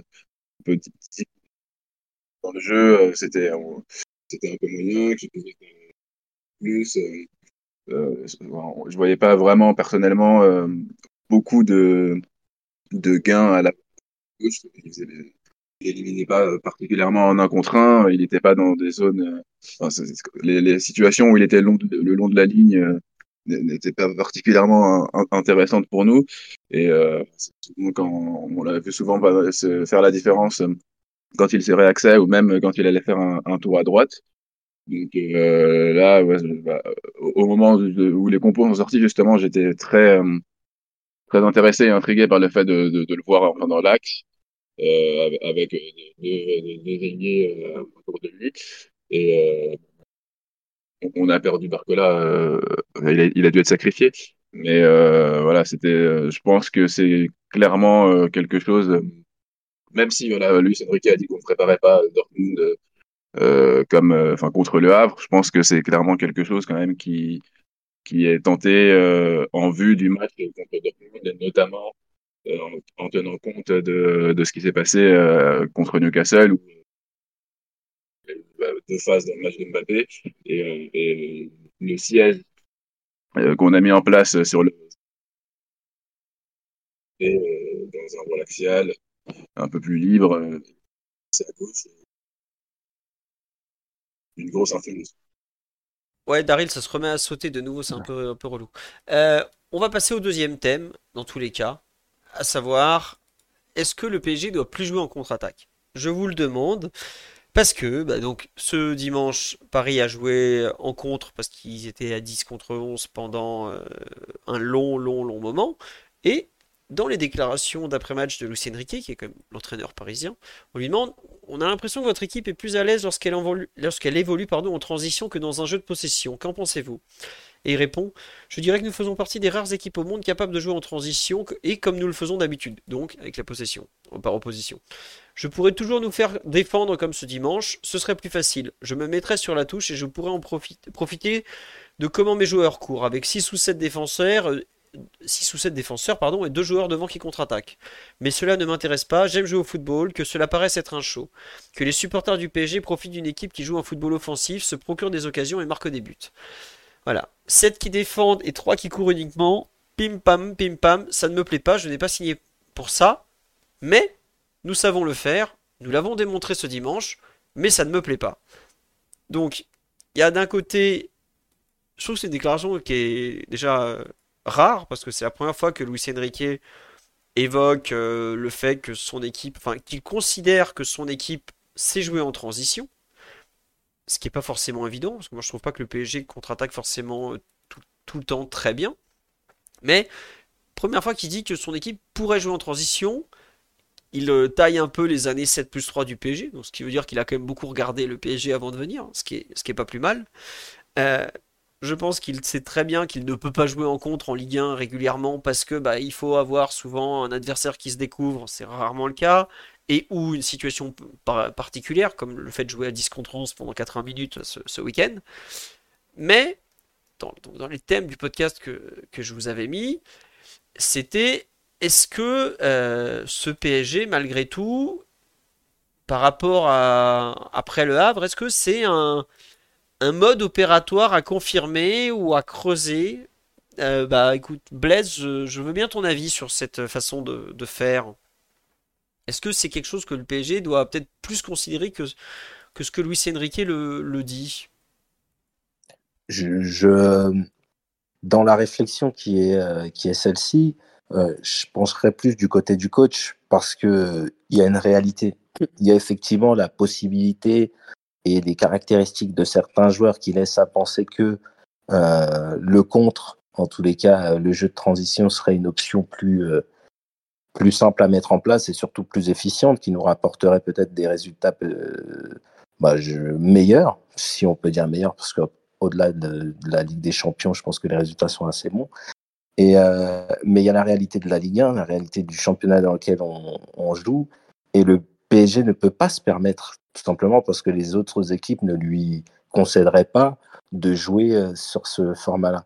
Donc, comme il le dit, je pense que l'équipe que nous devons être et nous sommes amenés à, être par la suite, c'est une équipe qui est capable de jouer sur les deux phases. Pourquoi Et surtout pour. Enfin, en tout cas, moi, j'ai un avis qui est vraiment contre sur ce type de jeu, en tout cas pour le moment nous concernant. On en a parlé avec euh, Donnarumma, mais on peut même l'étendre à, toute la ligne basse en incluant euh, Ougarté dedans. C'est que pour être euh, capable de jouer euh, ce type de jeu, on n'a, je pense, pas les joueurs qui sont capables et de voir vite et de donner de manière précise. Mbappé ou Dembélé quand ils, ou même Hakimi quand ils ont euh, l'avantage sur le le vis-à-vis, si tu donnes un ballon dans le bon tempo, ils seront capables de faire la différence avec leur qualité de vitesse et athlétique pour notamment pour Mbappé et Hakimi. Sauf que on le voit beaucoup trop rarement euh, de derrière. On avait Marquinhos qui a longtemps été capable de, de jouer à l'opposé, notamment pour euh, pour Mbappé dans les dans les années antérieures. Mais on n'a pas ces joueurs-là, ces joueurs qui sont capable sur, euh, après une phase de conservation entre eux, déjà qui est déjà périlleuse, parce que si on, a envie de voir des, des, joueurs relancer, enfin, jouer entre eux dans les 6 mètres et aux abords de la surface, c'est pas avec l'équipe du PSG que j'ai envie de voir ça. Donc déjà, il y a, déjà ce premier écueil. Et puis, et puis euh, comme je disais, trouver entre les lignes soit un milieu de terrain dans le sens du jeu ou trouver long euh, les attaquants dans la profondeur, je, vois, je ne vois absolument pas qui est capable dans cette équipe de le faire. Donc le jeu de contre, pour moi, c'est circonstanciel. C'est euh, sur des moments de match et notamment en Ligue des Champions où la gestion des temps faibles est notamment euh, une des clés euh, pour arriver à, réussir et à, gagner cette compétition.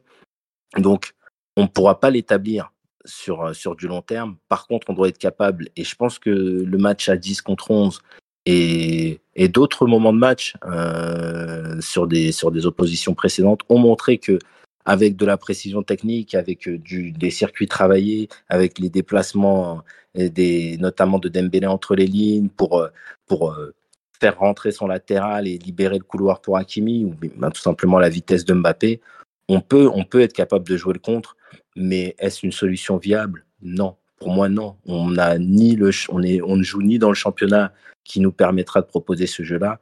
Et je pense qu'on n'a pas sur les lignes arrière les rampes de lancement avec les qualités techniques suffisantes pour, pour nous amener à être, à être efficient dans ce type de jeu. Eh bien, écoute, c'était très précis, très complet. On me dit, en gros, l'effectif est mal construit. Allez, l'effectif, il est construit pour euh, le futur. Il n'est pas forcément construit que pour le présent. Il y avait beaucoup de choses à changer. C'est, je suis pas sûr qu'il soit fini, tout simplement. Mais bon, ça, c'est une autre question. Euh, Daryl, tu partages un peu l'analyse de, de Blaise sur la façon dont le PSG, si je schématise et résume, n'a pas forcément les joueurs pour jouer le contre au final Ouais, moi je, je partage à, à, 100%. Je trouve pas que l'équipe euh, soit, notamment au niveau des lignes arrière, soit adaptée pour jouer le contre. Et Blaise a pas mal décrit euh, les problématiques avec ballon. Et en fait, même, même sans ballon, euh, je ne trouve pas forcément euh, superbement équipé pour. Euh, parce que jouer le contre, du coup, ça implique de défendre bas aussi. Et je ne trouve pas forcément particulièrement équipé pour défendre efficacement dans notre surface. Alors, au niveau des défenseurs centraux, on est, c'est plutôt pas mal. Danilo, bah, comme on l'a vu dans ce match, il est plutôt à l'aise pour défendre, pour défendre sa surface. Je pense que c'est aussi quelque chose qui convient pas mal à, à, Skriniar. Mais euh, voilà, quand, il s'agit des, latéraux, enfin surtout en fait Hakimi et euh, ou euh, surtout le, le, milieu de terrain, je, je trouve qu'on n'est pas forcément équipé euh, pour, euh, on n'a pas forcément des milieux qui sont euh, qui sont qui vont être positionnels et qui vont être vraiment vraiment performants pour, pour bien protéger leur surface. On a plus des, des milieux agressifs portés portés vers l'avant qui vont qui vont qui sont bons pour aller pour aller chasser euh, le, ballon haut, mais euh, je ne vois pas le, PSG en fait capable de de maintenir des, des temps en fait euh, longs de, défense placée en étant efficace euh, et en, frustrant en fait euh, l'adversaire comme comme peuvent le faire les, les, équipes un peu spécialisées. Registre là. D'accord. Enfin, je partage en partie votre avis euh, sur le fait que on n'a pas totalement, totalement les joueurs, mais euh, en partie seulement parce que s'il faut jouer bas avec euh, Lucas Hernandez, Skriniar, euh, même Donnarumma, ça lui évitera d'avoir à gérer la profondeur. Comment il s'appelle? voir Marquinhos et même, même Hakimi, hein. Je pense que c'est pas forcément un joueur qui peut pas jouer bas. Et surtout parce que devant, t'as Mbappé et Dembélé, quoi. Alors après, je suis d'accord, il y a la, y a la question du milieu de terrain qui va se poser. Euh, parce que, bah, il faut, il faut savoir se positionner, il faut savoir euh, aller vite devant. euh, mais je je suis pas sûr qu'aujourd'hui un Ugarte soit beaucoup plus en difficulté pour défendre très bas que pour jouer très haut sur le terrain. hein. Alors après, il y a des circonstances de match, il y a des, il adversaires, il y a plein de choses. Mais est-ce que euh, Lee ou Vitinha, pour citer deux joueurs qui sont actuellement disponibles, ne sont pas plus en mesure de s'exprimer avec beaucoup de place devant eux et beaucoup de temps où ils doivent courir dans le vide, cadrer des joueurs, hein, parce qu'ils ne vont pas récupérer beaucoup la balle, faut, faut être conscient de leurs limites à ce niveau-là, que 60 mètres plus haut ou 40 mètres plus haut, à tenter de trouver des passes impossibles dans des endroits du terrain où il y a trop de joueurs et où ils n'ont pas forcément euh, la finesse. Après, c'est vrai que, comme on dit, euh, est meilleur pour jaillir sur les joueurs qui ne le voient pas venir. Euh, il est vrai. Mais aujourd'hui, euh, Ugarte, quand il n'y a pas beaucoup d'espace avec le ballon, quand il doit relancer, quand il est sous pression, c'est compliqué. Alors attention, hein, quand tu joues que tu joues le contre, tu es aussi sous pression euh, vu que les équipes sont aujourd'hui automatisées dans le contre-pressing. Mais moi, je, me demande à quel point euh, le PSG, vu qu'il a des limites dans le jeu de possession aujourd'hui, des limites euh, assez marquées, je trouve que Newcastle les a, les a bien montrées, qu'il a du mal à tenir une ligne de défense haute parce qu'il manque un peu de vitesse, il manque un peu de ci, un peu de ça. Moi, je me demande vraiment, notamment par rapport à Dortmund, si à court terme, le PSG doit pas se dire, bah bon, on met le match contre Nantes de côté, mais dire, aller à Dortmund en disant, bah écoutez, euh, on n'a pas les moyens de jouer Dortmund en étant haut sur le terrain à cet instant, parce qu'on a trop d'absents, parce que on a euh, trop de créativité, créativité manquante. Je vous dis honnêtement, aujourd'hui, si on va à Dortmund, qu'on joue très haut sur le terrain avec le ballon, je ne sais pas comment on va pouvoir gérer les contres de Dortmund, parce qu'ils vont à 1000 à l'heure, c'est une équipe qui va très vite. Je ne sais pas comment on va avoir une... euh, comment on va créer des occasions sans Dembélé côté droit face à une équipe qui défend aussi bien que Dortmund en bloc bas, parce que j'ai vu encore cet après-midi, euh, même ce, ce midi, pardon, Bayern Dortmund, et j'ai vu que Dortmund à l'extérieur, bloc bas, prudent, et ben ils, lâchent presque rien. Défensivement, ils sont bien en place. Voilà. Et oui, le Borussia à domicile, ils vont pas se mettre derrière. C'est pas une équipe qui, a ça dans le sang.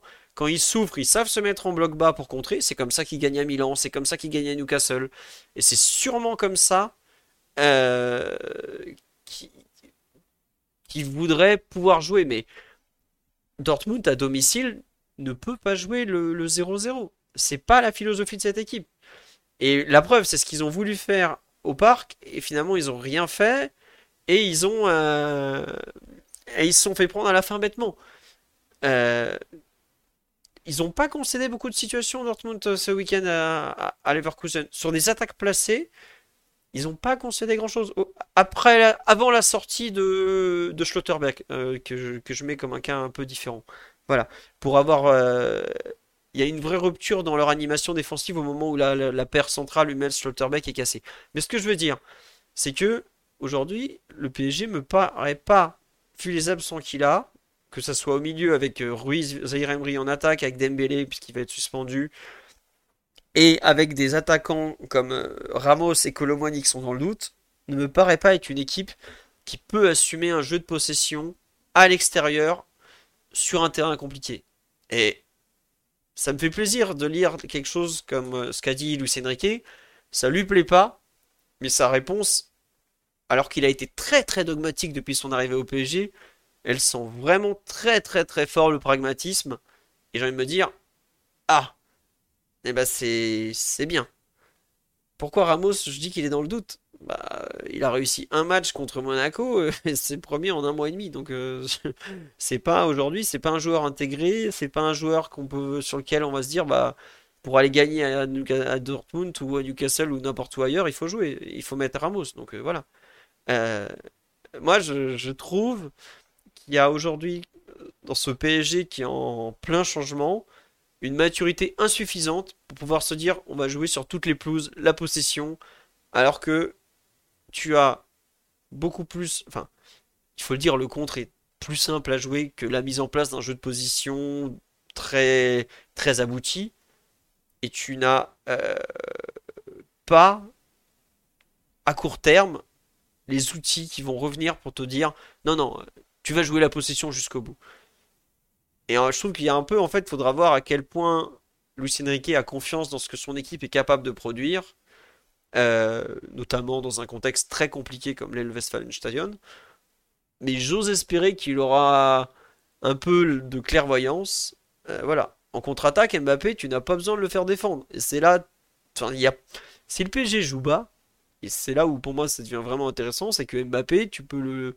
Il peut jouer la carotte devant. Il va pas courir beaucoup, mais c'est pas très grave. S'il y a 9 mecs qui courent, qui défendent, ça se voit moins que si tu veux jouer la possession avec 40 euh, mètres de profondeur à gérer entre ton dernier défenseur et ton, et ton gardien, où là, euh, bah, dès que tu perds le ballon, tu te retrouves dans une situation un peu d'urgence et tu dois gérer justement des, situations à, à 1 contre 1, parfois un peu sur le terrain, voire des fois à 1 contre 2 ou 2 contre 3.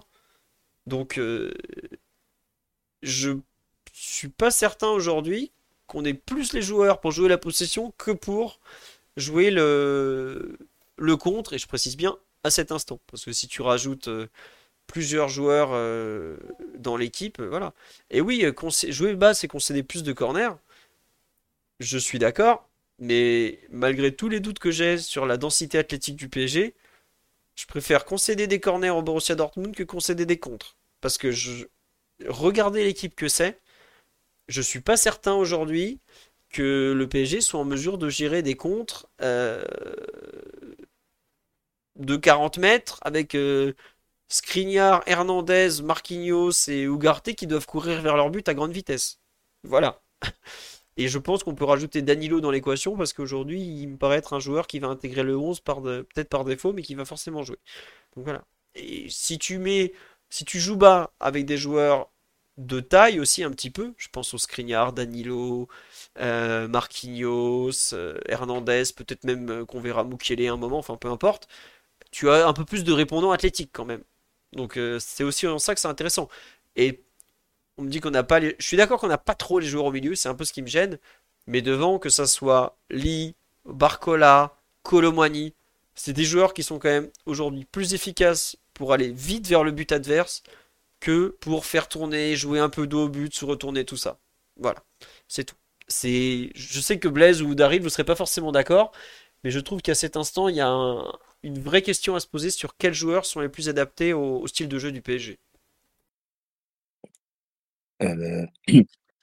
Oui, euh, bah, comme tu comme tu t'en doutes, effectivement, je ne vais pas euh, être d'accord avec tout, mais je partage ton point de vue sur l'ambivalence un petit peu entre les lignes offensives et les lignes arrière, où on a une équipe qui, fatalement, si elle n'est pas totalement euh, euh, articulée pour jouer le, contre ou le jeu de transition, elle n'est pas aussi totalement euh, faite pour jouer avec de la possession très haute et en pourcentage et sur le terrain. Après, moi, ce que, vous l'avez évoqué tout à l'heure avec Daryl, c'est vraiment, moi, j'ai beaucoup parlé de la partie avec ballon, mais c'est moi, c'est dans la croyance dans cette équipe à ne pas faire des erreurs.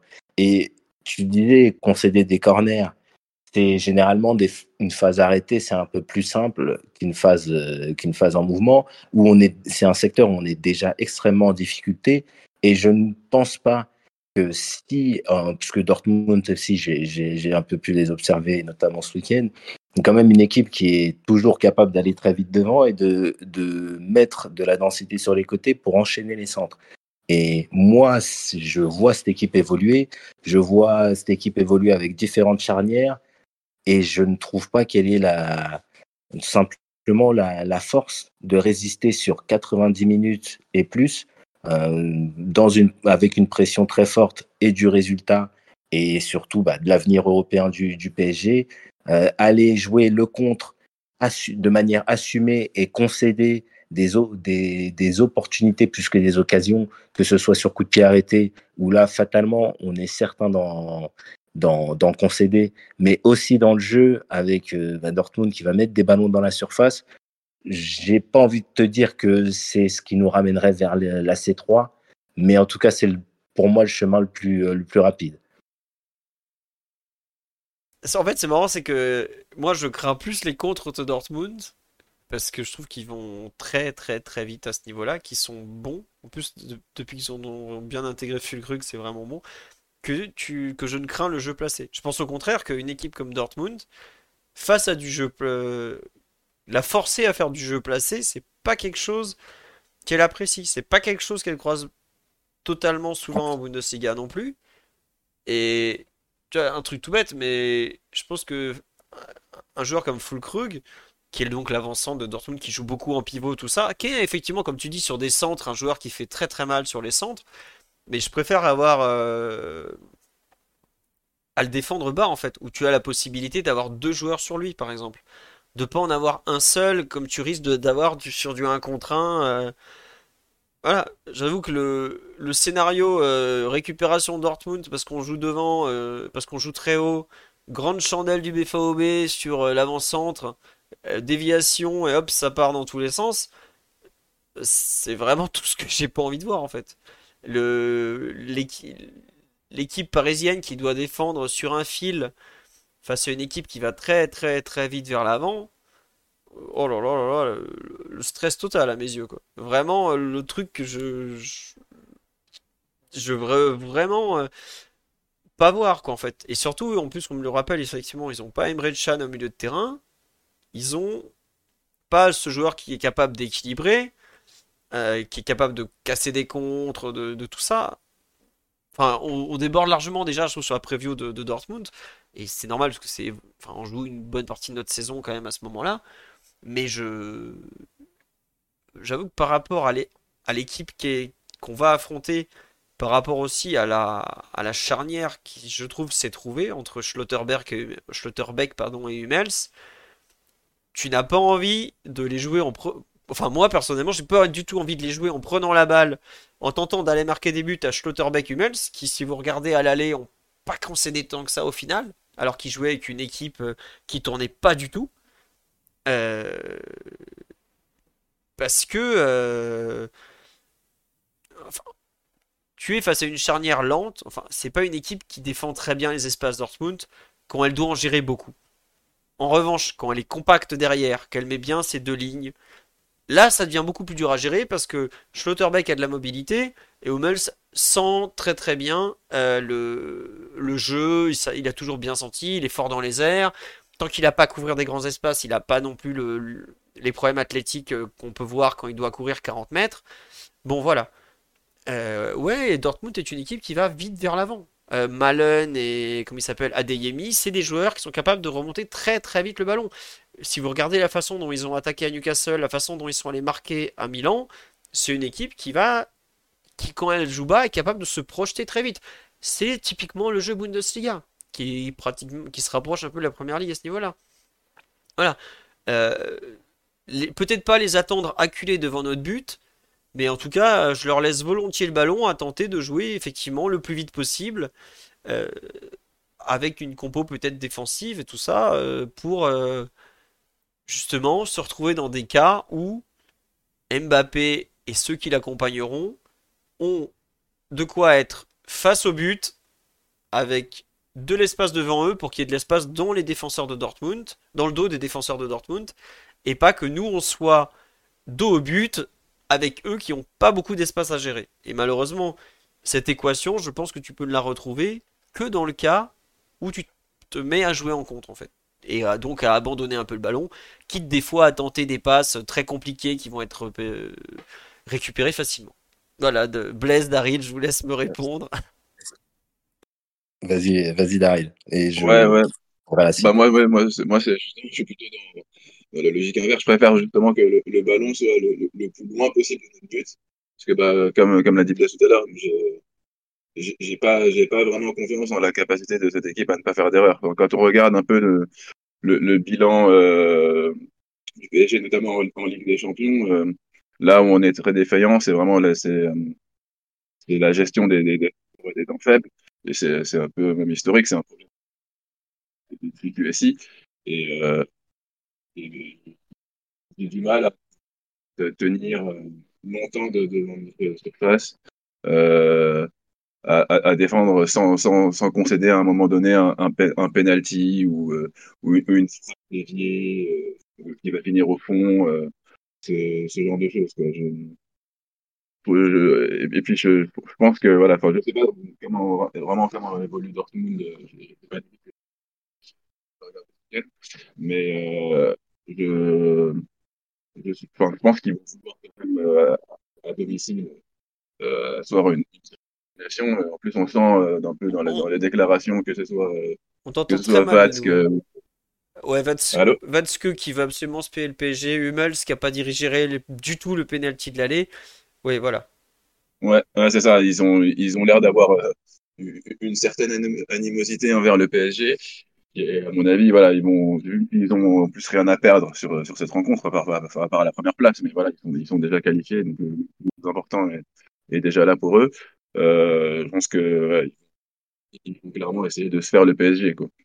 Donc, euh, je les vois voilà, vouloir euh, mettre en place quelque chose, enfin, une, domination et montrer quelque chose de vraiment ce qu'ils ont montré au match aller où ils n'ont pas fait grand chose, ils sont à envoyer des après, faut vraiment vous méfier de l'image que vous avez de Dortmund au match aller. Au match aller, Dortmund est une équipe qui n'avait pas trouvé sa structure, qui n'avait pas lancé sa saison. Entre-temps, euh, je vous signale qu'ils sont allés gagner à Newcastle, où on a pris mais, un bouillon monumental, et ils ne gagnent pas à Newcastle par hasard, pour avoir revu des très larges séquences du match. Ils sont dominants une bonne partie de la rencontre à Newcastle, vraiment. Euh, par exemple, vous avez tous vu, ouais, Newcastle a eu 3 poteaux. Aux expected goals, Dortmund est devant à Newcastle. Ils sont allés gagner 3-1 à Milan, où on a perdu en ayant ouvert le score. Euh, il y a effectivement cette déroute habituelle contre le Bayern. Euh, voilà, Newcastle, ils les ont tapés deux fois. Ils prennent 6 points sur 6, quand nous, on prend 1 sur 6 contre Newcastle. ils sont premiers de la poule. ils, ont pris, ils ont raté un match cette saison, c'est vraiment celui à Paris un peu le deuxième contre Milan. Et comme je le disais, c'est on va pas jouer la même équipe que celle qu'on a vue en septembre. Ils ont bien progressé, collectivement ils se sont bien trouvés. Euh, croire qu'on peut refaire le même match qu'à l'aller, je, pense que c'est faire fausse route. Et c'est pour ça que je suis pas du tout dans l'idée de de vouloir refaire la même chose en ayant euh, quatre joueurs en moins qui s'appellent euh, Zahir Emery, qui s'appellent Dembélé, qui s'appelle, je crois je sais pas oui s'il était rentré ou même le Ougarté de septembre n'est pas vraiment celui de décembre. C'est voilà et surtout il n'y a pas Dembélé. On me dit on n'a pas les milieux pour jouer en contre. Bah écoutez, je me demande qui on a comme milieu offensif pour jouer la possession. Hein. C'est bah, le commentaire là, il, est, il est parfait parce que c'est ce sur quoi je voulais rebondir. Moi, j'entends et j'ai effectivement, j'ai pu un petit peu voir, euh, bon, je pense moins que toi, mais j'ai quand même pu un peu voir Dortmund et sa progression depuis le, match aller. Et effectivement, c'est plus la même équipe. Sauf que euh, moi, j'ai envie de prendre avec les forces en présence qu'on va avoir au milieu de terrain et que ce soit Vitinha ou Lee, je leur trouve une capacité à exister un peu, à exister sur le terrain selon les, contextes du match. Quand il s'agit de courir après le ballon et d'avoir de trop rares ballons à donner euh, à leurs partenaires, euh, moi je les trouve, je vais pas dire pas bons, mais qui ne donnent pas satisfaction. Donc c'est plus du pragmatisme qui m'amène à dire que l'équipe sera euh, moins forte qu'à l'aller ou qu'à une certaine période de la saison parce qu'il y a les, absents euh, à l'instant T.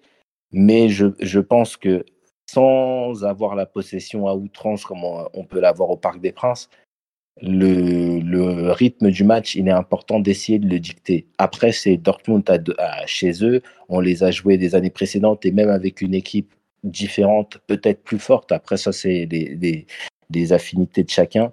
On a eu à souffrir là-bas. Mais que ce soit au niveau de la, la, la capacité de la défense, la défense pardon, à gérer de multiples situations et qui se répètent parfois plusieurs. Euh, euh, quand on, on, défend 30 secondes, on récupère 15 secondes, on repart sur un temps de, possession adverse.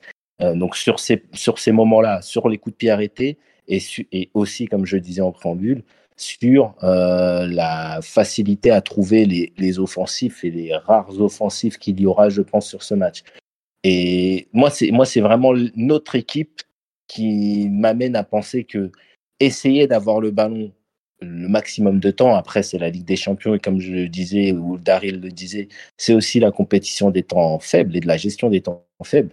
Mais euh, pour moi, accepter, surtout sans Dembélé, hein, accepter sans Dembélé, donc avec Mbappé comme menace en profondeur, sûrement Colomwani, mais qui est dans des dispositions techniques qui le rendent euh, sa prestation assez aléatoire, j'ai envie de dire, s'il devait être aligné.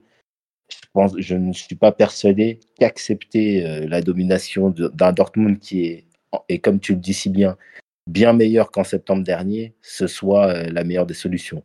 Et j'ai un immense respect pour la seule équipe qui est qualifiée dans ce groupe. Hein. Euh, oui, c'est vrai que c'est la seule équipe qualifiée, mais c'est pas vraiment une équipe qui compte faire tourner. Après, c'est vrai qu'on m'a demandé sur la ils auront quelques absents. Ils auront euh, Mecha, là, Félix, qui était rentré en jeu, qui avait remplacé Sabitzer au bout de 10 minutes, qui ne sera pas là, parce que lui aussi, son année 2024, 2023 euh, pardon, est finie. Et Emre Chan sera suspendu. Voilà. Euh, les, deux sont des vraies absences. Hein. Des ah vraies absences pour eux, ouais. Mecha, bah, c'est depuis qu'il était vraiment devenu un titulaire indiscutable qui euh, que Dortmund s'est relevé. Et Emre Can est le milieu de terrain, je dirais, le plus fiable. Après, là, il devrait donc jouer avec euh, Oscan, qui est un 6 assez quelconque, hein, je ne vais pas mentir. Euh, bon. Euh, ça parle de lui à Galatasaray, je crois, en Turquie pour 10 millions d'euros. Vous voyez, pas, ça vous donne un peu la valeur du joueur. Et Marcel Sabitzer, qui n'est pas non plus une recrue extraordinaire. Et Win Mecha est celui qui marque à Newcastle, qui, je crois qu'il frappe la barre aussi là-bas. Et bah, toute proportion gardée, c'est un peu leur, Zahir Emery, leur euh, enfin leur jeune joueur. Il est, il pas formé chez eux, hein, Félix, mais il, est arrivé là-bas euh, cet été. C'est encore un très très jeune joueur. Et oui, il faut pas s'attendre à ce que Dortmund ne joue pas à, 100%, pas du tout, du tout, du tout. Hein. Alors peut-être qu'effectivement en fin de rencontre, moi je pense qu'il y a des joueurs qui joueront peut-être avec un peu de, comment de retenue. C'est genre euh, l'excellent Schlotterbeck, le central, le central gauche qui est sous la menace d'une suspension au prochain avertissement. S'il prend là, il joue pas le huitième aller. Bon. moi, franchement, à sa place, j'aurais pris un carton à, Milan. Mais c'est vrai qu'il a pas eu le temps de le prendre parce qu'il est sorti à 60e. Il a, en fait, il fait tous les matchs en ce moment, mais comme il est malade, il n'est pas à 100%, il sort à l'heure de jeu. Et oui, Dortmund a un calendrier très chargé avant le PSG. Ce week-end, donc dimanche, ils ont joué à Leverkusen, où ils ont été dominés tout le match. En fait, ils ont rapidement ouvert le score, donc ils ont passé euh, quoi 70 minutes à défendre pratiquement. Euh, ils ont pas, ils ont, ils ont, ils ont été mauvais en transition en plus, donc ils ont vraiment passé tout le temps à défendre. Mais comme je disais, euh, enfin, ils ont pas lâché tant que ça, à part après la sortie de Schlotterbeck, qui est vraiment un joueur clé euh, de cette équipe. Ensuite, mercredi, ils sont à Stuttgart en Coupe d'Allemagne et ils peuvent pas trop lâcher la Coupe d'Allemagne parce que si vous avez suivi le Bayern était, le Bayern pardon est éliminé et donc, bah, en Allemagne, tout le monde se dit, il y a peut-être le trophée à aller chercher cette saison de façon plus évidente. Et enfin, le... ils ont surtout, euh, Philo, excuse-moi, ils ont surtout 10 points de retard sur le Bayern. Voilà. championnat. Euh. C'est ça. Et en plus, samedi, ils jouent un. Samedi ou dimanche? Je crois que c'est samedi. Le top spiel du samedi, du Samstag, euh, contre le RB Leipzig, qui est cinquième du, du championnat et qui, euh, là aussi, comme tu l'as dit, le Borussia ne peut pas se permettre de perdre encore des points parce que, eh ben, au bout d'un moment, euh, il faut remonter au classement, quoi. Donc, ils vont, à mon sens, pas trop pouvoir faire tourner. Ouais, c'est ça, c'est bien samedi, Dortmund Leipzig. Euh, ils pourront pas trop faire tourner et ils vont peut-être arriver un peu rincés quand même parce que là, ils auront fait, depuis la trêve, ils auront fait, pardon, Gladbach, donc victoire 4-2, Milan, Leverkusen, Stuttgart, Leipzig, et PSG. Donc on arrive en étant les sixièmes. Euh, bon, euh, voilà. Et oui, Leipzig est déjà qualifié pour les huitièmes en Ligue des Champions, donc en plus ils n'ont pas à se gérer par rapport à la Ligue des Champions qui arrive après, qui arrive le mardi. Euh, non, Leipzig doit arriver, je... il joue pas le même jour que nous, je crois. Donc Leipzig peut se concentrer à fond sur la Bundesliga pour remonter au classement, euh, puisque bah, d'ailleurs Leipzig est passé devant le Borussia Dortmund, j'avais oublié ça, avec un point d'avance, puisque Dortmund a fait match nul et Leipzig est passé devant, et donc le Borussia ne peut pas euh, abandonner en fait le, pratiquement le, le moindre match. Donc Faudra voir dans quel état ils sont. Ils ont déjà, comme j'ai dit, deux absents importants. À suivre. Euh, sur ce, débat, contre-attaque, pas contre-attaque, est-ce que Daryl ou Blaise euh, voulaient rajouter quelque chose ou pas? Euh, Est-ce que, tiens, pour compléter un peu, là on a beaucoup parlé de l'absence de, de, Dembélé, tout ça, tout ça, tout ça. Est-ce que il y a pour vous avec un Dembélé en plus, par exemple, le PSG peut devenir une équipe de, de contre euh, plus, plus régulière. Ouais, Blaise? Ouais, moi, moi j'y crois, mais dans un autre schéma, parce que je ne sais pas si euh, certains se rappelleront, le Chelsea d'Eden Hazard qui gagne l'Europa League, pour moi, ça a été une des équipes euh, au niveau européen qui a fait sur les matchs européens en plus. Hein. Vraiment la saison qu'il fallait, c'est-à-dire avec une solidité défensive et puis deux talents devant.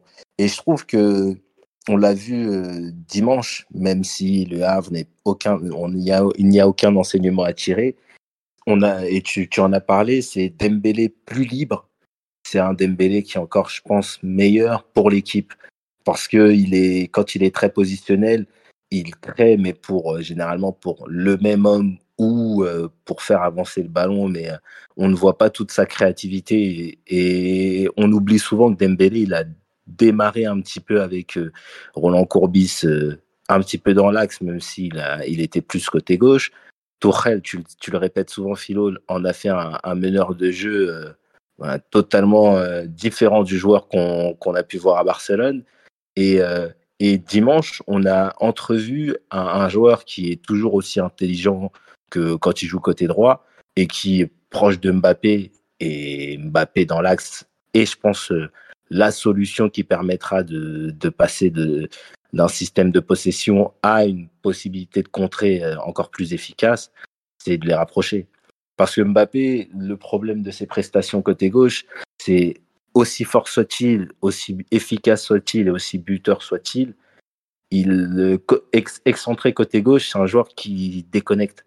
Parfois, on voit qu'il ne touche pas le ballon pendant 5, 6, 7 minutes et euh, il n'est pas bon dans ces, dans ces configurations-là où il est très peu sollicité.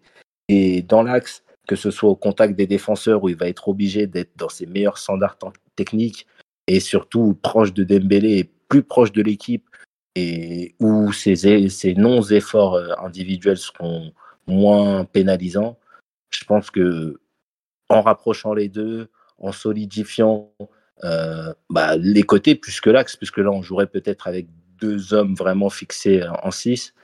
Il y, a, il y a une possibilité de, bah, de développer ça. Par contre, ça passe pour moi par un changement de schéma et même d'homme, puisqu'il faudrait trouver quelqu'un pour euh, remplacer Dembélé côté droit, trouver le pendant à gauche et la double. Warren Zahir Emery devrait revenir, mais qui, à qui l'adjoindre euh, en 6 euh, avec la forme d'Ougarté et peut-être le retour incertain de, de Fabien Ruiz. Donc ça reste des questions, euh, des questions à se poser, mais je pense que en changeant les, en changeant les hommes de poste et, en rapprochant Dembélé de Mbappé, il y a une possibilité dans les hautes altitudes, si jamais on devait être amené à jouer en avril ou, plus loin, où cette option devrait, pour moi, a, la, a une possibilité d'exister. En fait, il y a une remarque sur live qui est juste dit ouais, on, doit savoir alterner quand jouer en position et quand jouer en contre. Si vous revoyez les premiers matchs du début de saison, euh, PSG lance, Lyon PSG, le PSG avait cette alternance en fait. Et on l'a un peu perdu depuis parce qu'on a un peu perdu Asensio, qui est un joueur qui sait jouer le contre, lui, euh, qui l'a régulièrement fait au Real. Mais je pense que le PSG a toujours de quoi jouer le contre. Après, et c'est un truc dont j'ai pas trop parlé, j'ai surtout parlé positionnement, ligne de la défense et, et un peu les, forces, la force du duo Mbappé-Dembélé. Mais c'est vrai qu'il y a la question un peu du, milieu de terrain. Aujourd'hui, est-ce qu'il y a des joueurs au PSG qui ont ça dans, spécialement dans le sang? J'ai quelques doutes. Je suis pas sûr, par exemple, qu'aujourd'hui un, Warren Zahir Emery soit un joueur pour jouer des transitions. Euh, au contraire, je le vois plus à l'aise dans le, un peu le ronron de la possession où il va être cet accélérateur soudain plutôt que être un joueur qui va faire euh, vraiment le box-to-box en permanence. C'est justement parce que le PSG installe une, possession que Zahir Emery devient un joueur particulièrement dangereux quand il joue différemment. Parce que l'adversaire ne sait jamais si Zahir Emery va être dans la possession à faire tourner ou dans la percussion. voilà. Lee, à mon sens, peut effectivement être un joueur euh, intéressant pour les transitions. Si vous regardez par exemple le but que met euh, Mbappé à Brest, euh, il a c'est Lee qui fait une passe où il utilise son pied gauche pour, avec un appel croisé. Pour moi, ça, c'est typiquement un but d'une équipe qui sait jouer en transition. Euh, T'as l'ailier en faux pied pour aller euh, chercher des. pour avoir des angles de passe compliqués à gérer pour le central gauche et le central droit parce que tu peux donner un effet incurvé qui va bien pour Mbappé qui forcément est plus rapide euh, que n'importe quel joueur sur, sur le terrain. Voilà ça fait quand même pas énormément. Un exemple tout bête, mais la passe que donne Dembélé à Mbappé euh, hier sur la toute première occasion du match, dans l'effectif, je vois euh, peut-être euh, deux joueurs actuellement capables de la faire, Lee et Asensio. non, Ruiz, il peut même pas la faire. Il va jamais aussi haut sur le terrain sur des contres comme ça, et il a pas voilà. On me dit oui, Maria, oui évidemment Di Maria il sait la faire, mais Di Maria il sait faire beaucoup plus de choses que 99% de l'effectif, j'ai envie de dire. Voilà. Mais c'est un peu ça qui me, qui me gêne dans l'idée d'un football de parisien, plus de transition. C'est qui va faire cette passe aujourd'hui? Lee peut la faire, mais comme on me dit sur live, s'il fait trop d'efforts défensifs, au bout d'un moment, ça va être compliqué. Si on veut jouer côté droit, si on doit le faire jouer côté droit, il doit faire des efforts parce que Hakimi, contre-attaque beaucoup. Il y a un... En fait, c'est là où on, se rend compte que d'un côté, je comprends la possession de Luis Enrique pour plein de choses, et où on se rend compte qu'on a euh, des joueurs qui sont un peu incomplets en fait. Euh, où il va manquer pour certains du coffre, pour d'autres du physique, euh, pour d'autres une sensibilité à la verticalité. Bah ouais, t'as pas le gratin mondial en fait. Ouais, ouais, t'as pas June Bellingham, euh, t'as pas, euh, je sais pas, euh, Kimmich au milieu qui sait tout faire. Ouais, il y a des manques et c'est pour ça que tu es un peu sur un fil dans un style ou dans l'autre au final. C'est un peu ça. Oui, Blaise, excuse-moi, tu voulais répondre. Oui, je disais que dans la possibilité que l'on aurait de jouer un peu plus la transition, dans mon imaginaire, en tout cas avec les, informations que l'on a euh, sur la qualité de l'effectif et les qualités individuelles des joueurs, pour moi, comme tu l'as si bien, tu, tu l'as bien dit, le, milieu de terrain, il serait euh, en tout cas anecdotique dans la préparation des, phases de, transition. Pour moi, on, a, je pense, de quoi mettre des joueurs de côté qui sont capables bah, d'aider à, à ressortir le ballon euh, sur les, pour les centraux de manière assez rapide, soit en faisant la planche, euh, soit en, en, en, proposant une solution. Mais euh, comme, enfin, hors Zaire Emery qui peut gagner des mètres balle au pied, et je pense que la progression aidant, il, il nous fera encore découvrir bah, sa capacité à jouer long, pied droit, pied gauche d'ici quelques mois ou années. Et je vois pas le milieu de terrain être euh, hyper influent euh, si on devait euh, se mettre à jouer de cette manière-là. Donc, je, comprends toutes tes réticences sur la mise en place de ce schéma de jeu, mais c'est à considérer parce que malgré tout, on a les joueurs offensifs qui sont capables de faire des différences avec peu Et on a bah, Marquinhos qui est capable, Hakimi qui est capable de sortir le ballon. Voilà, Hernandez même qui est capable de sortir le ballon. On l'avait, tu parlais du match à Lens et, et Hernandez, on se rappelle tous du 1-2 qu'il arrive à faire avec, avec Mbappé sur, sur l'ouverture du score. Donc derrière, il y a, y a, je pense, les joueurs capables mais, euh, mais si, si on devait être amené à jouer de cette manière un peu, de manière un peu plus récurrente, je ne pense pas que dans le milieu de terrain, nous ayons les joueurs euh, qui favoriseraient ce type de jeu. Donc, pour moi, il serait là plus pour euh, accompagner, couper les transitions, à courir, hein, comme il l'a dit, pim pam, pim pam. Et, mais avec le ballon, je pense pas que ce soit les profils qui nous aideraient à être une équipe réellement de contre. Bon, eh bien écoute, on verra dans les prochaines semaines. Daryl, tu veux rajouter quelque chose? On a fait le tour.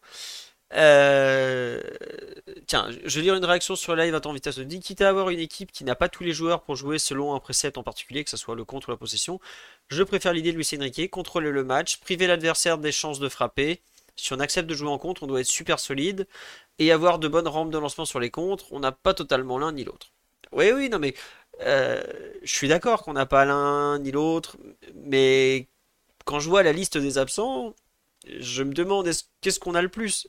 Est-ce qu'on a plus les joueurs pour contrôler le match et euh, tenter de créer des occasions? Ou est-ce qu'on a plus des joueurs pour finalement, euh, quelque part, et c'est très restrictif quand je dis ça, serrer les fesses et, contrer quoi? C'est plus un peu dans, dans cette idée où je, je m'interroge. D'où le, le thème du soir d'ailleurs. Oui, Daryl, vas-y, excuse-moi, j'allais, j'allais te couper la parole, mais vas-y. Non, bah, justement, c'était, j'allais parler justement juste avant ce, dernier commentaire, et moi, je suis exactement, euh, je suis, enfin, je suis un peu du, même avis. Voilà, comme vous l'avez bien dit, euh, avec Blaise, euh, voilà, des joueurs qui sont des joueurs vraiment complets, en fait. Le seul joueur vraiment complet dont on dispose au milieu. Ouais, allô? Ouais, moi non plus, je sais pas très bien. Bon, je sais pas si c'est. Vas-y, vas-y, continue. Ok, bon, je vais, je vais me débrouiller. Euh, donc, euh, ouais, on, a de s'adapter euh, à, n'importe quelle idée de jeu, à part dans ce, dans ce registre-là, je pense que c'est mieux en fait de, bah, de, de, de, se tenir en fait à ce que à, ce depuis, depuis le début de la saison en fait.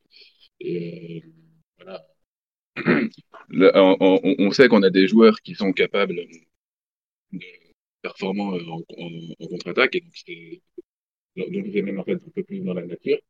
Je pense par exemple un joueur comme, comme Ouais, on t'entend. Daryl, enfin désolé, mais on t'entend plus tout, ça coupe tout le temps, c'est insupportable. Donc, euh, écoute, je suis désolé, tu, tu l'expliqueras sur le forum, tant pis. Non, mais c'est honnêtement, même moi, j'arrive pas à t'entendre. Voilà. ok, ok. Je sais pas pourquoi. Euh, on me demande si c'était avec des écouteurs. Je sais pas. Euh, ouais, mais les mêmes qu'habituellement, quoi. Ah bah écoute, je suis désolé pour toi. Tu peux remettre l'autocoupe, tout ça. On dit ça avait l'air super. je suis désolé. C'est ça le pire, c'est que vraiment ça avait l'air Non mais tiens, euh, on nous demande qui fait la première relance si on part de nos 20-30 mètres. Bah, Marquinhos, Hernandez, Peut-être même qu'on verra Skriniar trouver des, des, belles, des belles passes vers l'avant. Euh. Je sais pas. Hein. Moi, j'avoue que c'est pas la première passe qui me fait peur. Hein. C'est plus la deuxième ou la troisième. Gabriel Moscardo. Ah, peut-être que ce sera Gabriel oui, voilà. bonne question, bonne question. C'est vrai, bonne question. Après, euh, bah, ça dépend si c'est une phase arrêtée. Si, euh, donc, bon, généralement, la première passe et puis les, premières passes latérales, c'est pas forcément le problème. C'est euh, comme tu le disais, c'est une fois qu'ils ont tous, tous, touché le ballon euh, entre Donnarumma et les, quatre défenseurs, c'est euh, comment on arrive à, trouver le point d'appui et le circuit facile avec Hakimi qui trouve Dembélé, qui Dembélé qui fait la planche ou qui qui arrive à s'en sortir par des dribbles latéraux n'existera pas comme je l'ai dit tout à l'heure, c'est euh, Colomwani, j'ai pas envie d'essayer. Enfin, on, peut tenter, hein, mais euh, j'ai pas envie de l'insérer dans les circuits de relance, j'ai pas envie d'essayer. Et donc, c'est pour ça que je te disais, par rapport à Lee et Vitinha qui devraient avoir du temps de jeu, moi, je les ai vus exister dans des contextes de match où ils étaient plus hauts, où ils avaient peut-être moins de temps, mais ils ont, je pense, tous les deux une technique relativement sûre. Vitinha plus pour conserver et, et, et pour, dans la prise de risque. Donc, c'est un, des configurations de match, on les a vus, on les a vus bons, on les a vus faire des performances, on les a vus faire des différences, plutôt que d'être euh, asphyxié à courir après le ballon et d'avoir euh, 5 secondes pour, euh, entre la récupération, s'oxygéner et trouver dans la profondeur sur un ballon précis Mbappé qui devrait, je pense, euh, bah, être avec euh, Colomwani les options privilégiées dans la profondeur. Après, c'est, il est évident, et je te le concède, que ça ne durera pas 90 minutes à Dortmund. Ça ne durera peut-être même pas 60 minutes. Mais si, s'il y a un moyen de, de, passer devant et de mettre des buts, c'est par là. Après, si les circonstances du match euh, obligent le PSG à concéder pendant, comme je te disais, la, majeure partie du match, et bah, Mbappé sera trouvé et à lui de faire la différence dans une position euh, peut-être plus axiale ou en tous les cas dans une, euh, une position où il sera euh, esselé. Donc moi, j'ai pas vraiment envie d'essayer, en tout cas pour Dortmund, sur d'autres configurations où, ben voilà, quand tu es en huitième de finale, tu joues un match aller-retour, et dans l'un comme dans l'autre, tu peux faire le choix de, de, jouer un match avec moins la possession. Mais dans, dans ce match-là, où l'avenir en Ligue des Champions du PSG, PSG se joue, j'ai pas vraiment confiance et je pense pas que ce soit la meilleure solution, même si les transitions de Dortmund euh, peuvent être très très dangereuses. Ouais, en fait, ce qui est marrant, c'est que je serais pas surpris que selon le, scénario, tu vois, on passe d'une façon de jouer à l'autre, en fait. Genre, tu commences en ayant la possession, et tu te rends compte que bah c'est possible aussi que Dortmund te prenne le ballon. Hein. Voilà. Ou alors tu ouvres le score et tu te retrouves euh, à vouloir éviter les comptes, donc à reculer euh, petit à petit et finalement euh, bah tu, tu joues à 30 35 mètres de tes buts et, et voilà quoi.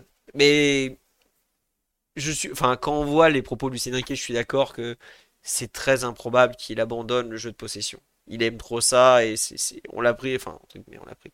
On l'a pas pris que pour ça, mais c'est une de ses marques de fabrique, quoi.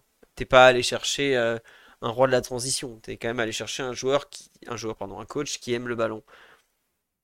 Mais le fait qu'il considère que dans certains contextes, il faut jouer le contre, ça me rassure quant à son absence totale de, dogmatisme parfois stupide. Oui, je, suis une bonne, je trouve ça très bien qu'il soit fidèle à ses principes. C'est-à-dire qu'il a un cap directeur, qu'il sait où il va, mais je trouve ça bien que de temps en temps il se rende compte que à cet instant, c'est pas ce qu'il faut faire.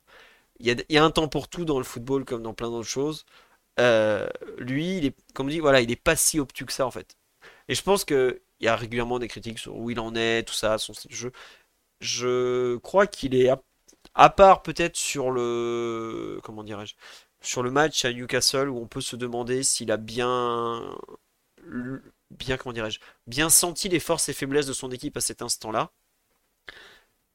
Je trouve qu'il sait à peu près ce que son équipe est en mesure de faire et est en mesure de, de ne pas faire quoi. Et à à cet instant de la saison, sachant qu'il a, il a quoi Il a euh, même pas 20 matchs sur le banc du PSG, hein, c'était le 19e ce, week-end. C'est bien d'avoir un peu cette. Euh, je trouve qu'il a une vraie sensibilité par rapport à son groupe. Donc, euh, à voir ce que ça va donner lors du 20e, lors du 21e et la suite. Et oui, il y a évidemment un contraste entre son discours et ses véritables intentions. Ah oui, ça c'est il est entraîneur d'une équipe professionnelle, il peut pas se permettre de dire la vérité en, permanence. Oh, s'il disait la vérité entre permanence, excusez-moi, mais il serait bête. Je vous laisse aller voir les conférences de presse de Pep Guardiola. À chaque fois qu'il croise un type, c'est le meilleur de la terre. Évidemment que les entraîneurs mentent. Et c'est vu les enjeux, que qu'ils soient sportifs, financiers, euh, de management et tout ça, ils doivent mentir. Et c'est obligatoire. S'ils le faisaient pas, ça serait vraiment stupide. Donc Mentez, au pire, c'est pas très grave. Cela n'engage que les supporters et les journalistes qui retranscrivent. Voilà. Euh, Blaise, Daryl et ses écouteurs en train de mourir. Est-ce que vous voulez rajouter quelque chose ou on, a, fini, on a fait le tour pour l'instant euh, de, de ces deux thèmes? Oui, Blaise. Moi, j'avais juste une question. Après, euh, bon, il y aura la preview, mais puisque tu, on en parlait, on a quand même largement parlé. Toi, tu vois qu'il y a 11 après, au moins sur les postes un peu en doute pour, pour Dortmund. Alors déjà, je suis même pas certain qu'on joue en 4-4-2 ou en 4-3-3. Euh, et j'avoue que je suis dans le flou le plus total à ce niveau-là. J'attends de voir contre Nantes quel joueur il va faire jouer au milieu. Est-ce que Marquinhos est rétabli? Faut pas oublier que Marquinhos est toujours blessé. Si Marquinhos n'est pas là, tu joues pas pareil que si Marquinhos est là. Et je m'attends franchement à voir Danilo au milieu du terrain à Dortmund. Euh, peut-être même plutôt que Ugarte. Parce que je, crois que le, le dénommé Ugarte marque pas des points à chaque fois qu'il joue. Notamment contre Newcastle. Il n'a pas beaucoup marqué des points, j'ai l'impression. Euh, voilà. Après, devant, il y a l'interrogation euh, Barcola, il y a l'interrogation Colomwani. Euh, voilà. Marquinhos au milieu. Aujourd'hui, Marquinhos, il n'a pas joué au milieu de terrain depuis trois saisons pratiquement. il est. Il est, comment dirais-je il revient de blessure, c'est dur de lui demander. Il sera probablement pas athlétiquement à 100% à Dortmund. On peut pas demander à un mec qui a pas joué depuis 3 ans d'aller faire une pige comme ça sorti nulle part. Peut-être il jouera 20 minutes en fin de match ou je sais pas, je dis n'importe quoi, mais c'est très très dur de passer de en défense centrale à euh, tu vas jouer au milieu de terrain sur une des pelouses les plus compliquées d'Europe comme ça. Danilo, ça fait longtemps, mais Danilo, il a joué milieu de terrain pendant 10 euh, ans. Voilà. Euh, Enrique n'a jamais joué, n'a jamais mis Danilo au milieu. Euh, j'ai un doute sur une fin de match en cours de rencontre. Mais oui, il l'a très peu fait jouer au milieu parce que si vous regardez l'historique des blessures depuis le début de la saison, elles ont surtout été concentrées en défense centrale. Aujourd'hui, elles un sont un peu plus concentrées ailleurs sur le terrain. Voilà. Mais je, pour répondre à ta question, Blaise, si on doit jouer par exemple jeu de contre, ou qu'on assume, tu vois, totalement un jeu de contre, je serais pas surpris de voir, euh, je sais pas, genre Lee à droite euh, ou à gauche et Vitinha à droite et devant euh, Mbappé ou Asensio Mbappé ou un truc du genre quoi. Vraiment sortir carrément des sentiers battus, battus pardon, accepter de, une vraie domination et donc dans ce cas-là, bah tu mets du monde dans l'axe capable de renvoyer des centres euh, donc bah forcément quand tu veux renvoyer des centres, tu mets Danilo. C'est dans l'effectif probablement le meilleur. je sais pas honnêtement. Est-ce qu'on jouera en 4-3-3 et dans ce cas-là, bah tu as un peu probablement un choix à faire devant la défense? Euh, est-ce que tu mettras euh, Mbappé à gauche pour le faire jouer contre Rierson plutôt que de le mettre dans la NAS de Schlotterbeck-Hummels qui est vraiment une charnière qui tourne, je le répète, qui marche bien, vraiment. Euh, je pensais pas qu'elle marcherait aussi bien, d'ailleurs, par rapport à ce qu'on avait pu voir l'an dernier, mais en ce moment, elle marche bien. Il y a beaucoup d'interrogations. On va voir déjà contre Nantes. Faudra voir qui est disponible, parce que on sait pas si on ne va pas avoir un problème encore physique ou autre dans 3 jours contre, enfin non, dans 5 jours contre Nantes, c'est samedi soir. Voilà. Il y a beaucoup de possibilités et tout dépend pour moi de l'idée de jeu de Luis Enrique et de son staff. Donc voilà. Euh, oui, il y a Asensio derrière Mbappé. Si tu veux jouer le compte, c'est pas mal. Euh, mais il va tenir quoi? 50 minutes 60 minutes? C'est pas un plan qui dure 90 minutes. Et oui, il y a des absents côté BVB, je les ai déjà donnés. Emre Can au milieu de terrain, euh, Mecha au milieu de terrain toujours. Euh, et ensuite, euh, je pense qu'il y aura peut-être un peu de turnover derrière sur les postes ou en cours de rencontre sur des postes avec des joueurs qui sont un peu incertains. Et je crois que Ben Sebaini était malade ce week-end ou c'était pas Ben Sebaini, il y avait Oscan qui était malade et il y en avait deux autres. Mais ils seront probablement revenus d'ici là s'ils sont juste malades. Voilà. Blaise, Daryl, merci. Vous avez eu des félicitations du jury euh, dans le live. On se retrouvera normalement lundi prochain pour le prochain live. Merci à Dawik97, à Erwanum Villa et à Xargat pour les subs en cours de, de podcast. Oui, Ben Sebaini, ça change pas grand chose. Hein. C'est au mieux, il jouera arrière gauche et sinon, ça sera euh, euh Rierson à gauche et Wolf à droite. Toto Meunier qui a rejoué euh, ce week-end à Leverkusen. D'ailleurs, il a failli donner une passe décisive. Euh, ne sera pas là parce qu'il n'est pas sur la liste de la Ligue des Champions. Voilà.